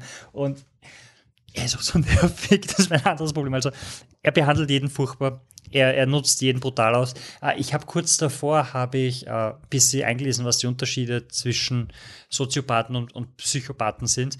Und er ist so ein toller Soziopath. Ja. Es ist so super. Es ist ihm wirklich blunzen, was mit Es, es ist, es ist aber so wirklich, wurscht. wenn du es erklären willst, sagst, ich setze dich hin, ich zeige dir Red Rocket und danach weißt du auf ewig, was ein Soziopath ist. Es ist ein super Lehrbeispiel. Äh, Und dafür geht es im Moment einfach zu gut. Es ist ein geiler Film, oder jetzt, wenn wir so drüber reden, es ist wirklich ein guter Film. Echt. Sean Baker, Fand ihn auch super. Bär. Mein Schatz. Und ich, ähm, ich sehe es eigentlich eh so ähnlich wie du, aber ich, mich mag halt die Ambivalenz. Also ich mag halt dieses, Ja. warum zur Hölle soll ich mich noch freuen für ihn, aber irgendwie tue ich's oder hm, weiß ich nicht, ich glaube ich nicht so sehr, aber ich habe mit vielen geredet um den Film bei also irgendwie hält man schon zu ihm. Das haben auch ich- viele gesagt. Wir haben uns gesagt, nein. Nein, habe ich mir auch gedacht, nein, eigentlich nicht, aber andererseits verstehe ich, warum du das machst. Also irgendwo Ja. und das ist Ich halt, finde es das faszinierend, ist halt das, was der Film dieses, super macht. dieses, dieses, dieser Überlebenswille, der halt stärker ist als alles andere. Also, dass du halt wirklich über Leichen gehst, also nicht über echte Leichen, aber dass er halt über, wirklich über alles drüber es ist ja steigt. nicht einmal, es ist ja nicht mal ein Überlebenswille. Es Es- ist doch, einfach. es ist einfach Nein, er, er hat es ja schon geschafft eigentlich. Ich meine, er hat, er hat einen Wohnplatz, er hat einen Job, er, er hat aber er fängt immer von vorn an wieder. Also er, Ja, aber er will ja er immer weiter. könnte, er könnte den, hat sich einfach gedacht, nein, also er ist so selbstverliebt, er will wieder zurück in dieses, Ja. er will wieder der Star sein, der er nach eigenen Angaben war, weil, Ja, Wolfi, Preise falls du es nicht wusstest, wenn du dreimal Blowjob-Szene des Jahres gewinnst, liegt es am Mann, nicht an der Frau. ja? Ja, absolut. Ja, cool. Einer Ähm, bleibt noch. mhm. Welcher? Äh, in the Heights. Nämlich, das ist der andere Aufbaufilm. Du magst ihn nicht, gell? Ich finde ihn furchtbar. ich finde aber auch die, Fu die Musik furchtbar. Vielleicht ist es Wirklich? das. Ich finde die katastrophal. Und ich finde den Film so schlecht, dass ich wirklich genug von Lin-Manuel Miranda habe. Ich habe kein Interesse mehr, Hamilton zu sehen. Es ist Aber hast so. du Hamilton nicht geschaut? Nein. Wieso nicht? Schau's, es ist. Nein, jetzt will ich nicht mehr. Ich habe ihn der Hals gesehen. Danke. Aber in der Heiz ist nicht. Ham- Ah, wurscht. Oh mein Gott. Also, es ist Schocker so eine Ende. geile Musik wie in der Heiz einfach nur durchbetzt und ich in zehn Minuten lang niedermache. Warm! Ähm, also, Justice League ist so quasi. Ja, die Welt ist ein bisschen grau, aber ich schaff das. Das ist quasi, dann brauche ich Justice League. Wenn in der Wenn- 1 nicht und ist, dann wenn grau. die Welt, wenn ich wirklich, wirklich eine Erinnerung brauche, dass die Welt alle echt, echt okay ist und alle Menschen lieb sind, dann schaue ich in der Heiz, weil es sind alle lieb, alle integer und sie sind so nett und die Dramen sind so, boah, mein Papi hat mich zu lieb und deswegen ist er overprotective und schreibt mir das vor, aber wenn ich es mit ihm ausrede, passt's eh und alle sind eh stolz auf mich, aber es ist so schlimm, weil alle so stolz auf mich sind und das ist ja auch eine Form von Pressure und so, ach, großartig. Ähm, es ist ähm, so warm und, und umarmend und optimistisch und alle Figuren sind es sind so herzzerbrechende Szenen in dem Film einfach drin und das ist ein Film, an dem die Leute einfach nett zueinander sind, bin ich so, ja, cool, macht ein Feuerwerk und, und, und, und macht's für die, stretet für die Rechte ein und, und make your voice heard und es ist einfach so, ah, und die, die Playlist-Laufzeit. Ich glaube, ich habe im Mai, habe ich gehört, dass dieser Film kommt, dann habe ich mir auf YouTube das Lied gehört, also das Opening-Lied und seitdem rennt die Playlist einfach rauf und runter. Also es ist, ja, ähm, also ich, Ist es ein Musical oder es ist ein, ein absolut ein, ein Musical von, also das war das erste Off-Broadway-Musical von Lin-Manuel Miranda, ähm, der dann Hamilton gemacht hat und es geht um eine, äh, einen Bezirk in New York, Washington Heights, wo viele Minoritäten leben und dem, das war quasi auch, also das ist halt auch ein bisschen so ein, der Miranda ist ja dafür bekannt, dass er sehr viele äh, Minoritätenstimmen verschafft. Und da gibt es eine großartige Sp- Ansprache von Miranda, wo ihm gesagt wurde, wie er in der Heights geschrieben hat, ist eben die, eine der Hauptdarstellerinnen ist eben eine Juri, äh, Jurastud, also Jus-Studentin ähm, und die will das Studium wegwerfen, weil sie ist einfach nicht, sie fühlt sich nicht integriert in dieser weißen Welt.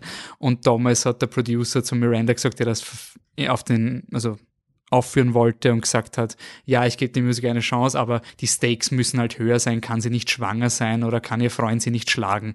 Und er hat es damals eben nicht gemacht und weil eben die Latino-Gruppen halt immer so stereotypisiert werden und dann so einen Film zu machen, wo die Personen einfach so integer sind und solche positiven Role Models und der Film ist jetzt so traumhaft inszeniert und also ich habe keine Erwartungen an West Side Story, aber ich kann mir nicht vorstellen, dass irgendwas in die Nähe von In the Heights kommt vom Musical-Effekt. Also vielleicht La La Land ähnlich ähm, von der Art Musical, aber ich finde In the Heights hat einfach so für ein modernes Musical, das hat einfach alles. Also der hat wirklich crazy, surreale Dinge und, und, und weirden Shit und wenn du ein Musical nicht magst, dann bitte schau. Also, also wenn ein Problem. Es ist die, die Leute singen und tanzen und tanzen auf der Seite eines Hauses und dann, ja, einfach eine warme Decke. Funktioniert auch super im Flieger finde es urschade, dass du die, die, Musik nicht magst, aber. Ja. Immer dasselbe System. Es ist da, da, da, da, und ruhig und. Da, da, da, da, da, da, da, da. Nein, also ja, Crescendo und Diminuendo und solche Dinge kommen vor, aber es ist nein, das ist es wirklich immer dasselbe Aufbau. Also, also ich, ich habe keine Ahnung von Musik gesessen. Jetzt wird es gleich ruhig und dann kommt das und dann kommt das und dann kommt das und dann passiert das genau jedes so Mal. Geil. Die Lieder fetzen so sehr. Am nächsten Tag habe ich kein Lied mehr im Ohr gehabt. Also fucking spiel mir Les Miss vor und ich krieg den Scheiß für zwei Wochen nicht aus dem Kopf. Egal ja, aber den Version. hörst du schon seit Jahren. Den Ja, aber weil ich ihn, ich höre ihn seit Jahren, weil ich ihn dann nicht aus dem Kopf kriege und dann höre ich ihn noch einmal.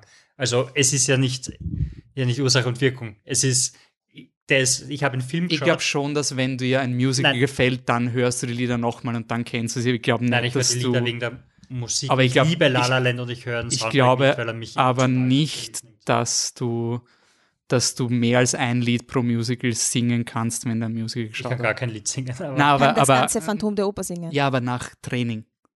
Also wenn du das erste Mal ein Musical hörst. Was für ein zweiter? Ähm, Love, Never Lo- Love Never Dies. Mhm.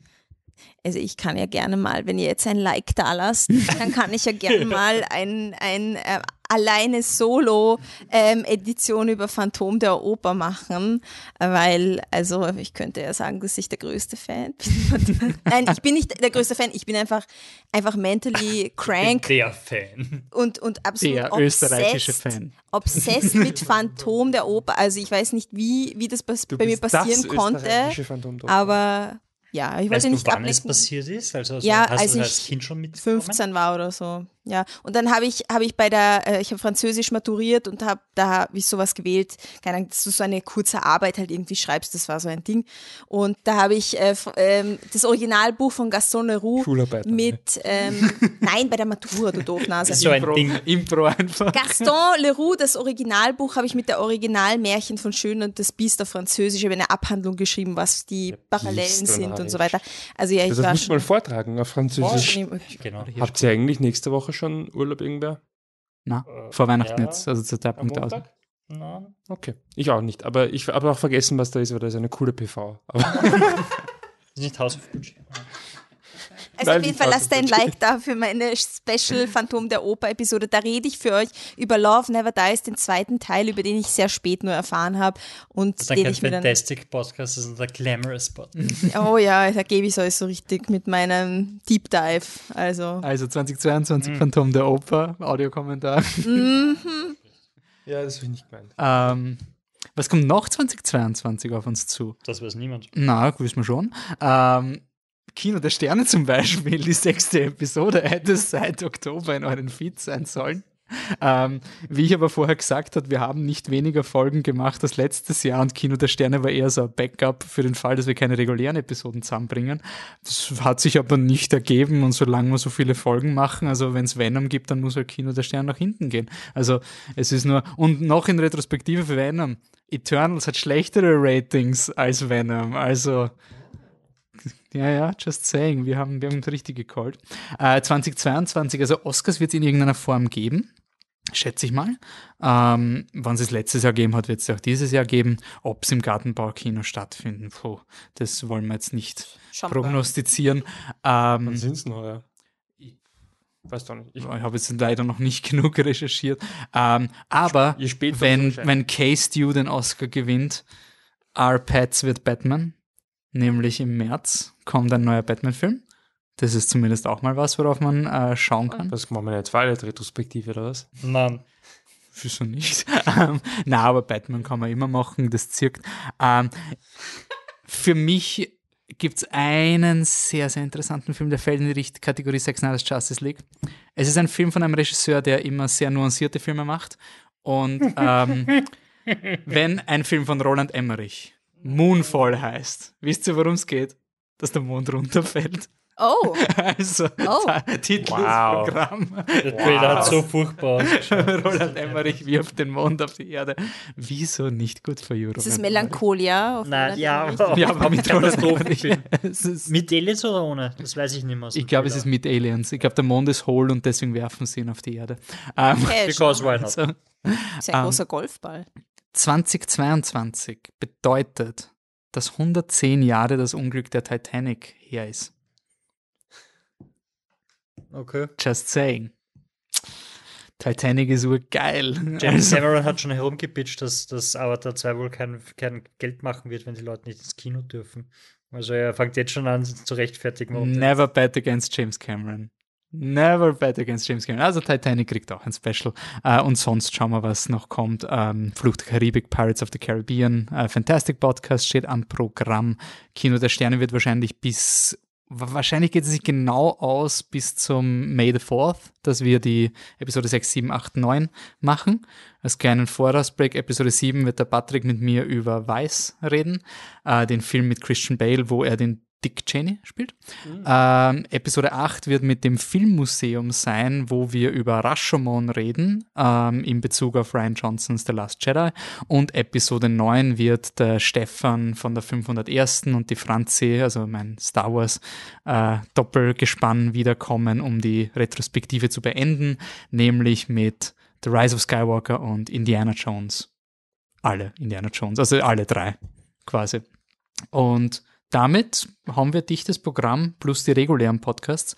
Und wie gesagt, ihr könnt immer uns die Sprachnachrichten schicken, besonders, also besonders diese Hot, also es, es geht nicht darum, dass wir irgendwelche Filme schauen müssen, so, "Ha, lol, machen wir die, ich muss einen Film schauen, haha, lol, Grammar, Patrick, du musst unbedingt Hamilton schauen, also, also das, das gilt nicht. Das ist einfach nur, Ihr das könnt es einfach nur ein probieren. Dick-Move. Doch, Ähm, ihr könnt na, aber- natürlich sagen, dass ich über Phantom der Oper Genau. soll. Also das Oder- schon, das oder ist wenn- was Eigenes. Oder wenn ihr solche Meinung, also wenn ihr wirklich der Meinung meint, also wenn ihr wirklich sagt, hey, lass du, ich finde, der ist ist gut, gebt ihm eine Chance. Oder solche Meinungen, bitte sowas ist immer cool und immer gern gesehen. Und ähm, ah, Matrix kommt auch noch. Also wie gesagt, ähm, Ihr könnt uns diese Sprachnachrichten oder Textnachrichten auf allen Social Media Kanälen schicken. Wir sind immer Flip the Truck, außer auf Twitter, da sind wir flip-der-truck. Wir haben auch Apple Podcasts und schon lange keine Review mehr gekriegt und die letzte Review, ich glaube auch, weil niemand einen iTunes-Account hat, aber die Personen, die einen iTunes-Account hat, haben gesagt, wir sind zu woke. Also wenn ihr anderer Meinung seid, dann, dann gebt uns eine 5-Sterne-Kritik und sagt, es ist ursuper, dass wir urwoke sind. Oder sie geben Wenn- eine Einsterne-Kritik, sie sind nicht woke genug.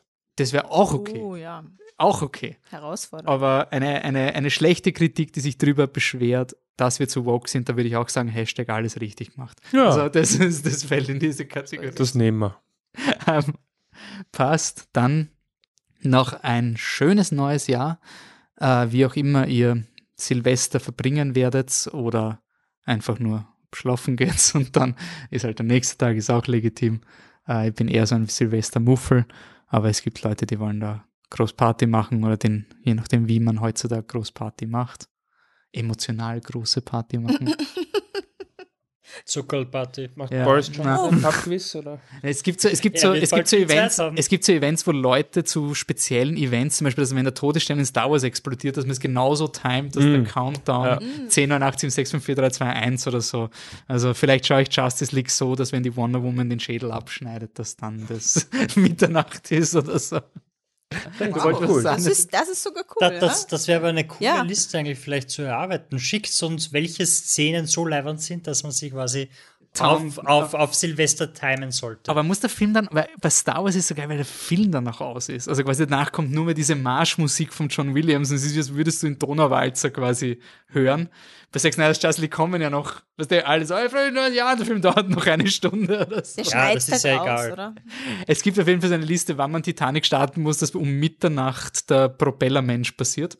Der eine, der runterspringt und auf der Schiffsschraube ähm, abprallt.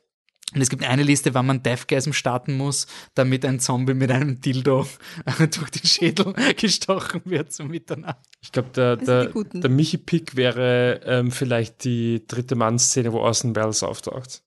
Die ist auch sehr episch, oder? Ich habe dritter Mann nie gesehen. Ich weiß auch nicht, wer Jack Lemmon ist. Aha! 50 Prozent! Nicht mehrheitsfähig. Ich glaube, du hast mit mir mal geschaut, oder? Nein, der dritte Mann nicht. Ah, Ähm, upsie, ja, soll wir mal schauen. Aber wer ihn kennt, weil da taucht man so auf und das ist dann einfach der Twist. Ups, sorry, Spoiler. Und ähm, dann dauert der Film auch nicht mehr so lang. Das ist auch sehr cool. Auf das können wir es auch timen. Oh, das ist eine Fesche. Was ist mit dem Ende von die Reifeprüfung? Ich habe die Boah, das ist aber dann, das ist dann Hashtag Naja. optimistisch fürs nächste Jahr. Das ist irgendwie ein bisschen weird, ja. Happy New Year! Jetzt lass uns mal scheiden. ja, wir sind eh nicht verheiratet, passt. Ja, gut. ja. ja, Klassische französische Beziehung, Ja. würde ich sagen, wie es halt so im Buch steht. Legalism. Ich habe, ich hab, wie ich am Wochenende nach meiner Booster ähm, auf der Couch gegangen bin, eine belgische Komödie gesehen auf Arte. Ich dachte, es ist Arte, was kann schon schief gehen? Einiges.